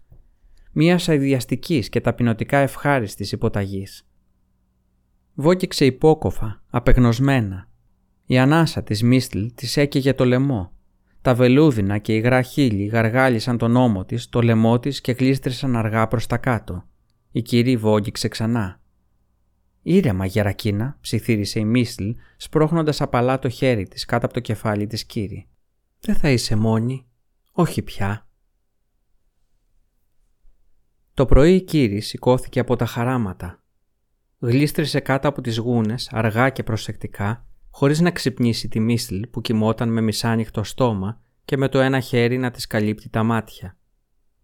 Οι τρίχες στο χέρι της είχαν σηκωθεί από το κρύο. Η κύρι τη σκέπασε τρυφερά. Μετά από μια στιγμή δισταγμού έσκυψε και φίλησε απαλά τα κοντοκουρεμένα και όρθια σαν βούρτσα μαλλιά της. Η Μίστλ μουρμούρισε κάτι στον ύπνο της και η κύρι σκούπισε ένα δάκρυ από το μάγουλό της. Δεν ήταν πλέον μόνη της. Οι υπόλοιποι αρουραίοι κοιμούνταν. Κάποιος ροχάλιζε δυνατά και κάποιος άλλος αερίστηκε εξίσου δυνατά. Η σπίθα ήταν ξαπλωμένη με το χέρι της κάθετα πάνω στο στήθος του Γκίσελερ και τα πλούσια μαλλιά της απλωμένα. Τα άλογα ρουθούνιζαν και ποδοβολούσαν, ενώ ένας δριοκολάπτης τρυπούσε τον κορμό ενός πεύκου, με σύντομες ρηπές από ραμφίσματα. Η κύρι έτρεξε στο ριάκι. Πλενόταν για αρκετή ώρα, τρέμοντας από το κρύο. Πλενόταν με απότομες κινήσεις των χεριών της, προσπαθώντας να ξεπλύνει τον εαυτό της από αυτό που δεν μπορούσε πλέον να ξεπληθεί. Δάκρυα κυλούσαν στα μάγουλά της. Η φάλκα. Το νερό άφριζε και πάφλαζε στις πέτρες, κυλούσε μακριά μέσα στην ομίχλη. Όλα κυλούσαν μακριά. Στην ομίχλη. Όλα. Ήταν οι αποδιωγμένοι. Αποτελούσαν ένα παράξενο συνοθήλευμα που είχε δημιουργηθεί από τον πόλεμο, την δυστυχία και την περιφρόνηση. Ο πόλεμος, η δυστυχία και η περιφρόνηση τους ένωσαν και τους ξέβρασαν στην όχθη, όπως το φουσκωμένο ποτάμι ξεβράζει και αφήνει στην αμμουδιά τα μαύρα πλανισμένα από τις πέτρες κομμάτια ξύλου που επιπλέουν. Ο Κάιλεγκ είχε ανακτήσει τις αισθήσεις του μέσα σε καπνούς, φωτιά και αίμα, σε ένα λαιλατημένο καστέλο όπου βρισκόταν ανάμεσα στις ορούς των θετών του γονιών και των αδελφών του σύρθηκε στην καλυμμένη με πτώματα αυλή και συνάντησε τον Ρίφ. Ο Ρίφ ήταν στρατιώτης μιας σοφρονιστικής αποστολής, την οποία είχε στείλει ο αυτοκράτορας Εμχύρ Βαρεμ για να συντρίψει την εξέγερση στο Έμπινγκ. Ήταν ένας από αυτούς που κατέλαβαν και λεηλάτησαν το καστέλο μετά από πολιορκία δύο ημερών. Έχοντας καταλάβει το καστέλο, οι σύντροφοι του Ρίφ τον εγκατέλειψαν, αν και ήταν ακόμα ζωντανός η φροντίδα των τραυματιών δεν άνηκε στα έθιμα των δολοφόνων από τις ειδικές ομάδες του Νίλφγκαρτ. Αρχικά ο Κάιλεκ σχεδίαζε να αποτελειώσει τον Ριφ. Όμως ο Κάιλεκ δεν ήθελε να είναι μόνος του. Και ο Ριφ, όπως ο Κάιλεκ, ήταν μόλις 16 ετών. Μαζί περιποιήθηκαν τις πληγές τους. Μαζί σκότωσαν και λίστεψαν ένα φοροεισπράκτορα, μαζί πιαν μπύρες σε ένα χάνι και ύστερα περνώντας από το χωριό πάνω σε κλεμμένα άλογα, σκόρπισαν γύρω τους τα υπόλοιπα κλεμμένα χρήματα, γελώντας συνέχεια. Μαζί έτρεχαν για να ξεφύγουν από την καταδίωξη των Ισυριωτών και των Ιλφκαρδιανών. Ο Γκίσελερ λιποτάκτησε από τον στρατό. Ίσως να ήταν ο στρατός του άρχοντα Γκέσο που είχε συμμασχίσει με τους αντάρτες του Έμπινγκ, κατά πάσα πιθανότητα. Ο Γκίσελερ δεν ήταν βέβαιος που τον έσυραν οι στρατολόγοι. Ήταν τύφλα στο μεθύσι εκείνη την ώρα. Όταν ξεμέθησε και έφαγε στα γυμνάσια το πρώτο του ξύλο από τον λοχεία, τόσκασε. Αρχικά περιπλανιόταν μόνος του, αλλά όταν οι Λιφκαρδιανοί συνέτριψαν την Επαναστατική Συνομοσπονδία, τα δάση πλημμύρισαν με άλλους λιποτάκτες και φυγάδες. Οι φυγάδες γρήγορα σχημάτισαν συμμορίες και ο Ντγίσελερ εντάχθηκε σε μία από αυτές. Η συμμορία λαιλατούσε και έκαιγε χωριά, λίστευε τα καραβάνια και τα φορτία που μετέφεραν ύστερα αποδεκατίζονταν σε άγριες καταδιώξεις από τις ύλες υπηκού του Νίλφγκαρτ. Κατά τη διάρκεια μιας καταδίωξης, η συμμορία έπεσε στο δάσος πάνω στα ξωτικά του δάσους και βρήκε τον όλεθρο και το θάνατο. Ο θάνατος ερχόταν με τα γκρίζα φτερά από τα βέλη που πετάγονταν από όλες τις μεριές. Ένα από αυτά διαπέρασε τον ώμο του Γκίσελερ και τον κάρφωσε στο δέντρο. Αυτή που το ξημέρωμα έβγαλε το βέλος και περιποιήθηκε την πληγή του ήταν η Αϊνιουέντιν. Ο Γκίσελερ δεν έμαθε ποτέ γιατί τα ξωτικά έστειλαν την Αϊνιουέντιν στην εξορία. Για ποια αδικήματα την καταδίκασαν σε θάνατο; Για ένα ελεύθερο ξωτικό η μοναξιά στη στενή λωρίδα της ακατοίκητης γης που διαχώριζε τον ελεύθερο πρεσβύτερο λαό από τους ανθρώπους ήταν θανατική ποινή. Το μοναχικό ξωτικό πρέπει να πεθάνει, αν δεν καταφέρει να βρει σύντροφο. Η Αενιουέντιν είχε βρει ένα σύντροφο. Το όνομά της, που σε ελεύθερη μετάφραση σημαίνει παιδί της φωτιάς, ήταν πολύ δύσκολο και πολύ ποιητικό για τον Γκίσελερ. Την αποκαλούσε Σπίθα. Η Μίσλ καταγόταν από μια πλούσια οικογένεια ευγενών από την πόλη Θούρν, στο βόρειο Μάεχτ. Ο πατέρας της, υποτελής του Δούκα Ρούντιγκερ, εντάχθηκε στο στρατό των εξεγερμένων, ιτήθηκε και χάθηκε χωρίς να αφήσει ίχνη. Όταν ο πληθυσμός του Θούρν εγκατέλειπε την πόλη στο άκουσμα της είδησης για τον ερχομό της σοφρονιστικής αποστολής με τους διαβόητους ειρηνιστές της Γκεμέρα, η οικογένεια της Μίσλ έφυγε και αυτή. Αλλά η Μίσλ χάθηκε μέσα στον πανικόβλητο πλήθος. Η κομψά αντιμένη, λεπτοκαμωμένη δεσποινιδούλα που από μικρή ηλικία μεταφέρονταν με φορητό κουβούκλιο δεν ήταν σε θέση να συμπορευτεί με τους άλλους πρόσφυγες. Μετά από τρεις ημέρες μοναχικής περιπλάνησης έπεσε στα χέρια των σκλαβοκυνηγών που ακολουθούσαν τους Νιλφκαρδιανούς. Κορίτσια ηλικίας κάτω των 17 είχαν μεγάλη ζήτηση, αν ήταν άθικτα. Οι κυνηγοί, αφού προηγουμένως είχαν ελέγξει τη Μίσλ και την είχαν βρει ανέπαφη, δεν την άγγιξαν. Μετά από αυτόν τον έλεγχο η Μίσλ έκλαιγε όλη νύχτα. Στην κοιλάδα του ποταμού Βάλτα, τον κομβόι των κυνηγών εξοντώθηκε και σφαγιάστηκε από μια συμμορία νιλφκαρτιανών περιπλανόμενων λιποτακτών. Όλοι οι κυνηγοί και οι άνδρες εχμάλωτοι σκοτώθηκαν. Μόνο τα κορίτσια σώθηκαν. Τα κορίτσια δεν ήξεραν γιατί είχαν σωθεί, αλλά η άγνοιά τους δεν κράτησε πολύ. Η Μίσλ ήταν η μοναδική που επέζησε. Από την Τάφρο, όπου την έριξαν γυμνή, γεμάτη μόλοπες, λάσπη και ξεραμένο αίμα, την έβγαλε ο Άσε, γιος του σιδηρουργού του χωριού που κυνηγούσε τους Νιλφοκαρδιανούς για τρεις μέρες, τρελαμένος για εκδίκηση για αυτά που οι κακοποιοί είχαν κάνει στον πατέρα, τη μητέρα και τις αδελφές του και εκείνος έπρεπε να τα βλέπει κρυμμένος ανάμεσα σε κάποιες καλαμιές.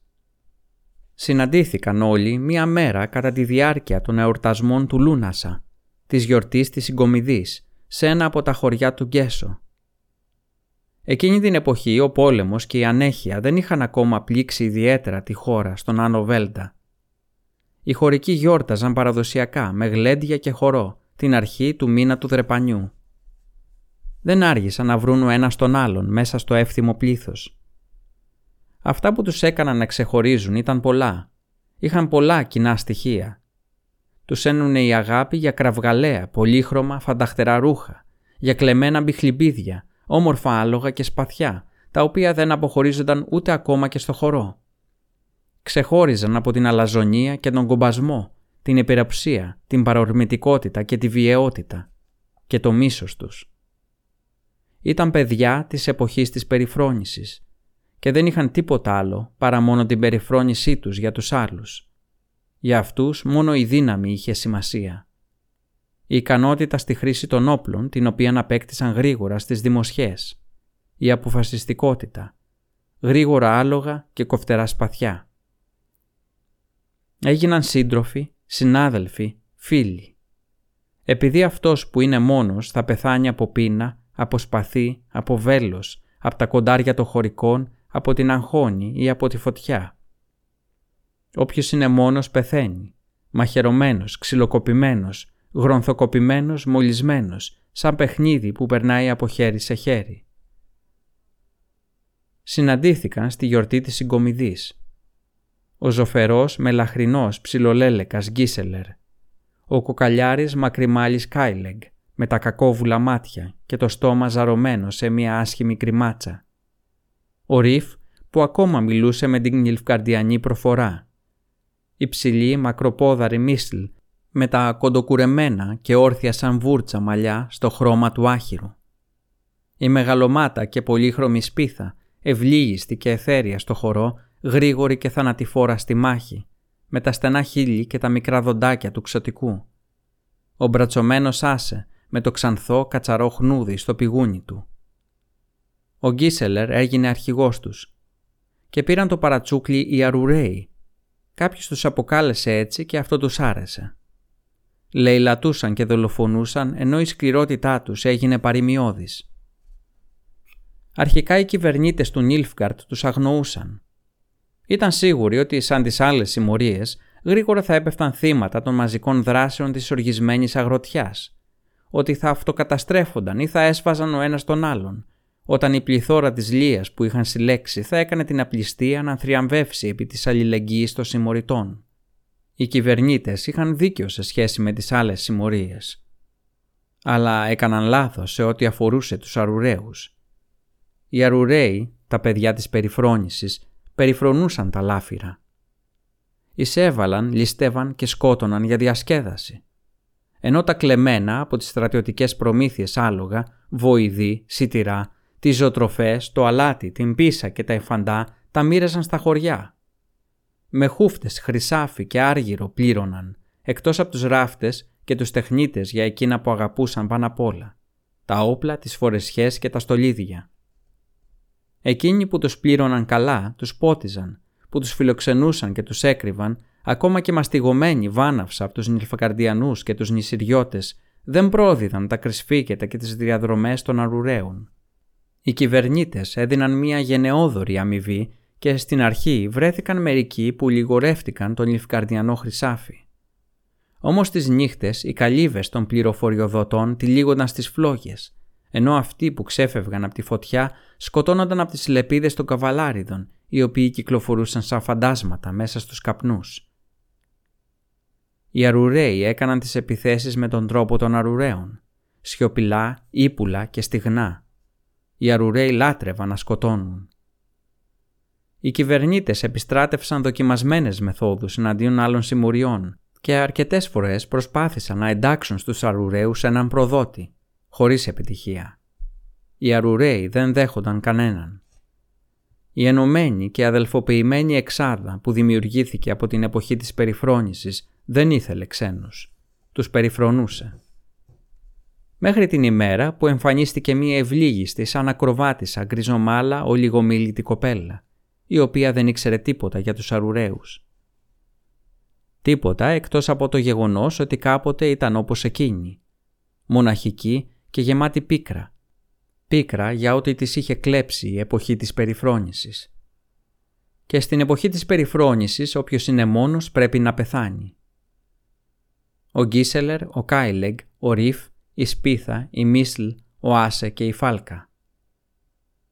Ο κυβερνήτης του Αμαρίλου έμεινε έκπληκτος όταν τον πληροφόρησαν ότι οι Αρουραίοι τριγυρνούσαν πλέον ως επτάδα. «Επτά», ξαφνιάστηκε ο κυβερνήτης του Αμαρίλου κοιτάζοντας δύσπιστα τον στρατιώτη. «Αυτοί ήταν επτά, όχι έξι. Είσαι σίγουρος» «Εύχομαι να είμαι τόσο υγιής όσο είμαι σίγουρος», μουρμούρισε ο μοναδικός στρατιώτης που είχε επιζήσει από το μακελιό. Η επιθυμία του ήταν απόλυτα φυσιολογική. Το κεφάλι και το μισό του πρόσωπο ήταν τυλιγμένο με βρώμικους ματωμένους επιδέσμους. Ο κυβερνήτης που είχε πάρει μέρος σε αρκετές μάχες γνώριζε ότι ο στρατιώτης είχε χτυπηθεί με σπαθί από πάνω, με την άκρη της λάμας από αριστερά με ένα χτύπημα εύστοχο και ακριβές που απαιτούσε τεχνογνωσία και ταχύτητα κατευθυνόμενο στο δεξί αυτή και στο μάγουλο σε σημεία απροστάτευτα από το κράνος ή το περιλέμιο. «Λέγε, τι έγινε» «Πηγαίναμε κατά μήκος της όχθης του Βέλντα, προς το Θούρν», άρχισε να λέει ο στρατιώτης. Η διαταγή ήταν να συνοδεύσουμε ένα από τα φορτία του Λόρδου Εύερστεν, που πήγαινε νότια. Μας επιθέθηκαν δίπλα σε μια γκρεμισμένη γέφυρα όταν περνούσαμε το ποτάμι. Ένα από τα κάρα κόλλησε οπότε λύσαμε τα άλογα από το άλλο κάρο για να το τραβήξουμε έξω. Το υπόλοιπο κομβόι προχώρησε και εγώ έμεινα με άλλους πέντε και τον φοροεισπράκτορα. Και τότε μας περικύκλωσαν. Ο φοροεισπράκτορας πριν το σκοτώσουν πρόλαβε να φωνάξει ότι ήταν οι αρουραίοι και μετά το χτύπησαν στο στήθος. Έσφαξαν μέχρι και τον τελευταίο. Όταν το είδα, όταν το είδες, στραβομουτσούνιασε ο κυβερνήτης, κάρφωσε στα άλογα με τα σπυρούνια. Ήταν όμως αργά για να σώσεις το τομάρι σου. Με πρόφτασε εκείνη. Ο στρατιώτης κατέβασε το κεφάλι. Ήταν η έβδομη που δεν την είχα δει στην αρχή. Ένα κορίτσι, σχεδόν παιδί. Νόμιζα ότι οι Αρουρέοι την είχαν αφήσει πίσω επειδή ήταν νέα και άπειρη. Ένας από τους επισκέπτες του κυβερνήτη βγήκε από τη σκιά όπου καθόταν. «Ήταν κορίτσι», ρώτησε. «Πώς έμοιαζε» Όπως όλοι οι άλλοι, μακιγιαρισμένη με βαμμένα χείλια, σαν ξωτικό, πολύχρωμη σαν παπαγάλος, στολισμένη με μπιχλιμπίδια, ντυμένη με βελούδο και χρυσοήφαντο μεταξωτό και με ένα σκουφάκι με φτερά. Ξανθιά. Μάλλον κύριε, όταν την είδα έτρεξα με το άλογο νομίζοντας ότι θα έσφαζα τουλάχιστον αυτή για τους συντρόφους μου για να πληρώσω το αίμα με αίμα. Την πλησίασα από τα δεξιά για να χτυπήσω πιο δυνατά. Πώς το έκανε δεν ξέρω, αλλά αστόχησα. Ήταν σαν να χτυπούσε ένα φάντασμα ή μία σκιά. Δεν ξέρω πώς το έκανε αυτή η διαβολογυναίκα. Όταν σταμάτησα ήρθε από πίσω μου και με χτύπησε κατευθείαν στη μούρη. «Κύριε, εγώ ήμουν στο Σόντεν, στο Αλτσμπεργκ και τώρα από αυτή την κοπέλα θα έχω αναμνηστικό στη μούρη για όλη μου τη ζωή». «Να χαίρεσαι που είσαι ζωντανός», μούγκρισε ο κυβερνήτης κοιτάζοντας τον επισκέπτη του. «Και που σε βρήκαν τραυματισμένο. Τώρα θα γίνεις ήρωας. Αν το έσκαγες χωρίς να πολεμήσεις, αν μου ανέφερες την απώλεια του φορτίου και των αλόγων, χωρίς αυτό το αναμνηστικό, σύντομα θα χτύπαγες τις φτέρνες στην αγχώνη. Άντε, πήγαινε στο νοσοκομείο. Ο στρατιώτης έφυγε. Ο κυβερνήτης στράφηκε προς τον επισκέπτη του. Βλέπετε και μόνος σας, αξιότιμε κύριε δικαστή, ότι η υπηρεσία εδώ δεν είναι εύκολη. Δεν υπάρχει ξεκούραση. Έχουμε πολλή δουλειά Εσείς εκεί στην πρωτεύουσα νομίζετε ότι οι επαρχίες είναι μόνο διασκεδάσεις και μπύρες. Ότι βάζουμε χέρι στις κοπέλες και παίρνουμε μαύρο χρυσάφι. Κανείς δεν σκέφτεται να στείλει περισσότερους άντρες ή περισσότερα λεφτά. Στέλνουν μόνο διαταγές. Δώσε, κάνε, βρες, σήκωσε όλους το πόδι, τρέξε από την αυγή μέχρι το σούρουπο. Ενώ τα κεφάλια πάνε να σπάσουν από τα δικά μας προβλήματα. Συμμορίες όπως οι αρουραίοι υπάρχουν 5-6 εδώ πέρα. Πράγματι, η Αρουρέ είναι χειρότερη, αλλά αν δεν περνάει η μέρα. Αρκετά, αρκετά. Ο Στέφαν Σκέλεν σούφρωσε τα χείλη του. Ξέρω ότι θέλετε να πετύχετε με την κρίνια σας, κύριε κυβερνήτη, αλλά αν τζάμπα κρινιάζετε. Από τις διαταγές που δόθηκαν δεν θα σας απαλλάξει κανείς. Μην υπολογίζετε σε αυτό. Με αρουραίους ή χωρίς αρουραίους, με συμμορίες ή χωρίς συμμορίες, πρέπει να συνεχίσετε την αναζήτηση. Με όλα τα διαθέσιμα μέσα μέχρι την ανάκληση. Αυτή είναι η διαταγή του αυτοκράτορα. Ψάχνουμε εδώ και τρεις εβδομάδες, στραβουμουτσούνιασε ο κυβερνήτης. Χωρίς να ξέρουμε ακριβώς ποιον ή τι ψάχνουμε. Μια σκιά, ένα φάντασμα ή έναν ψήλο στάχυρα.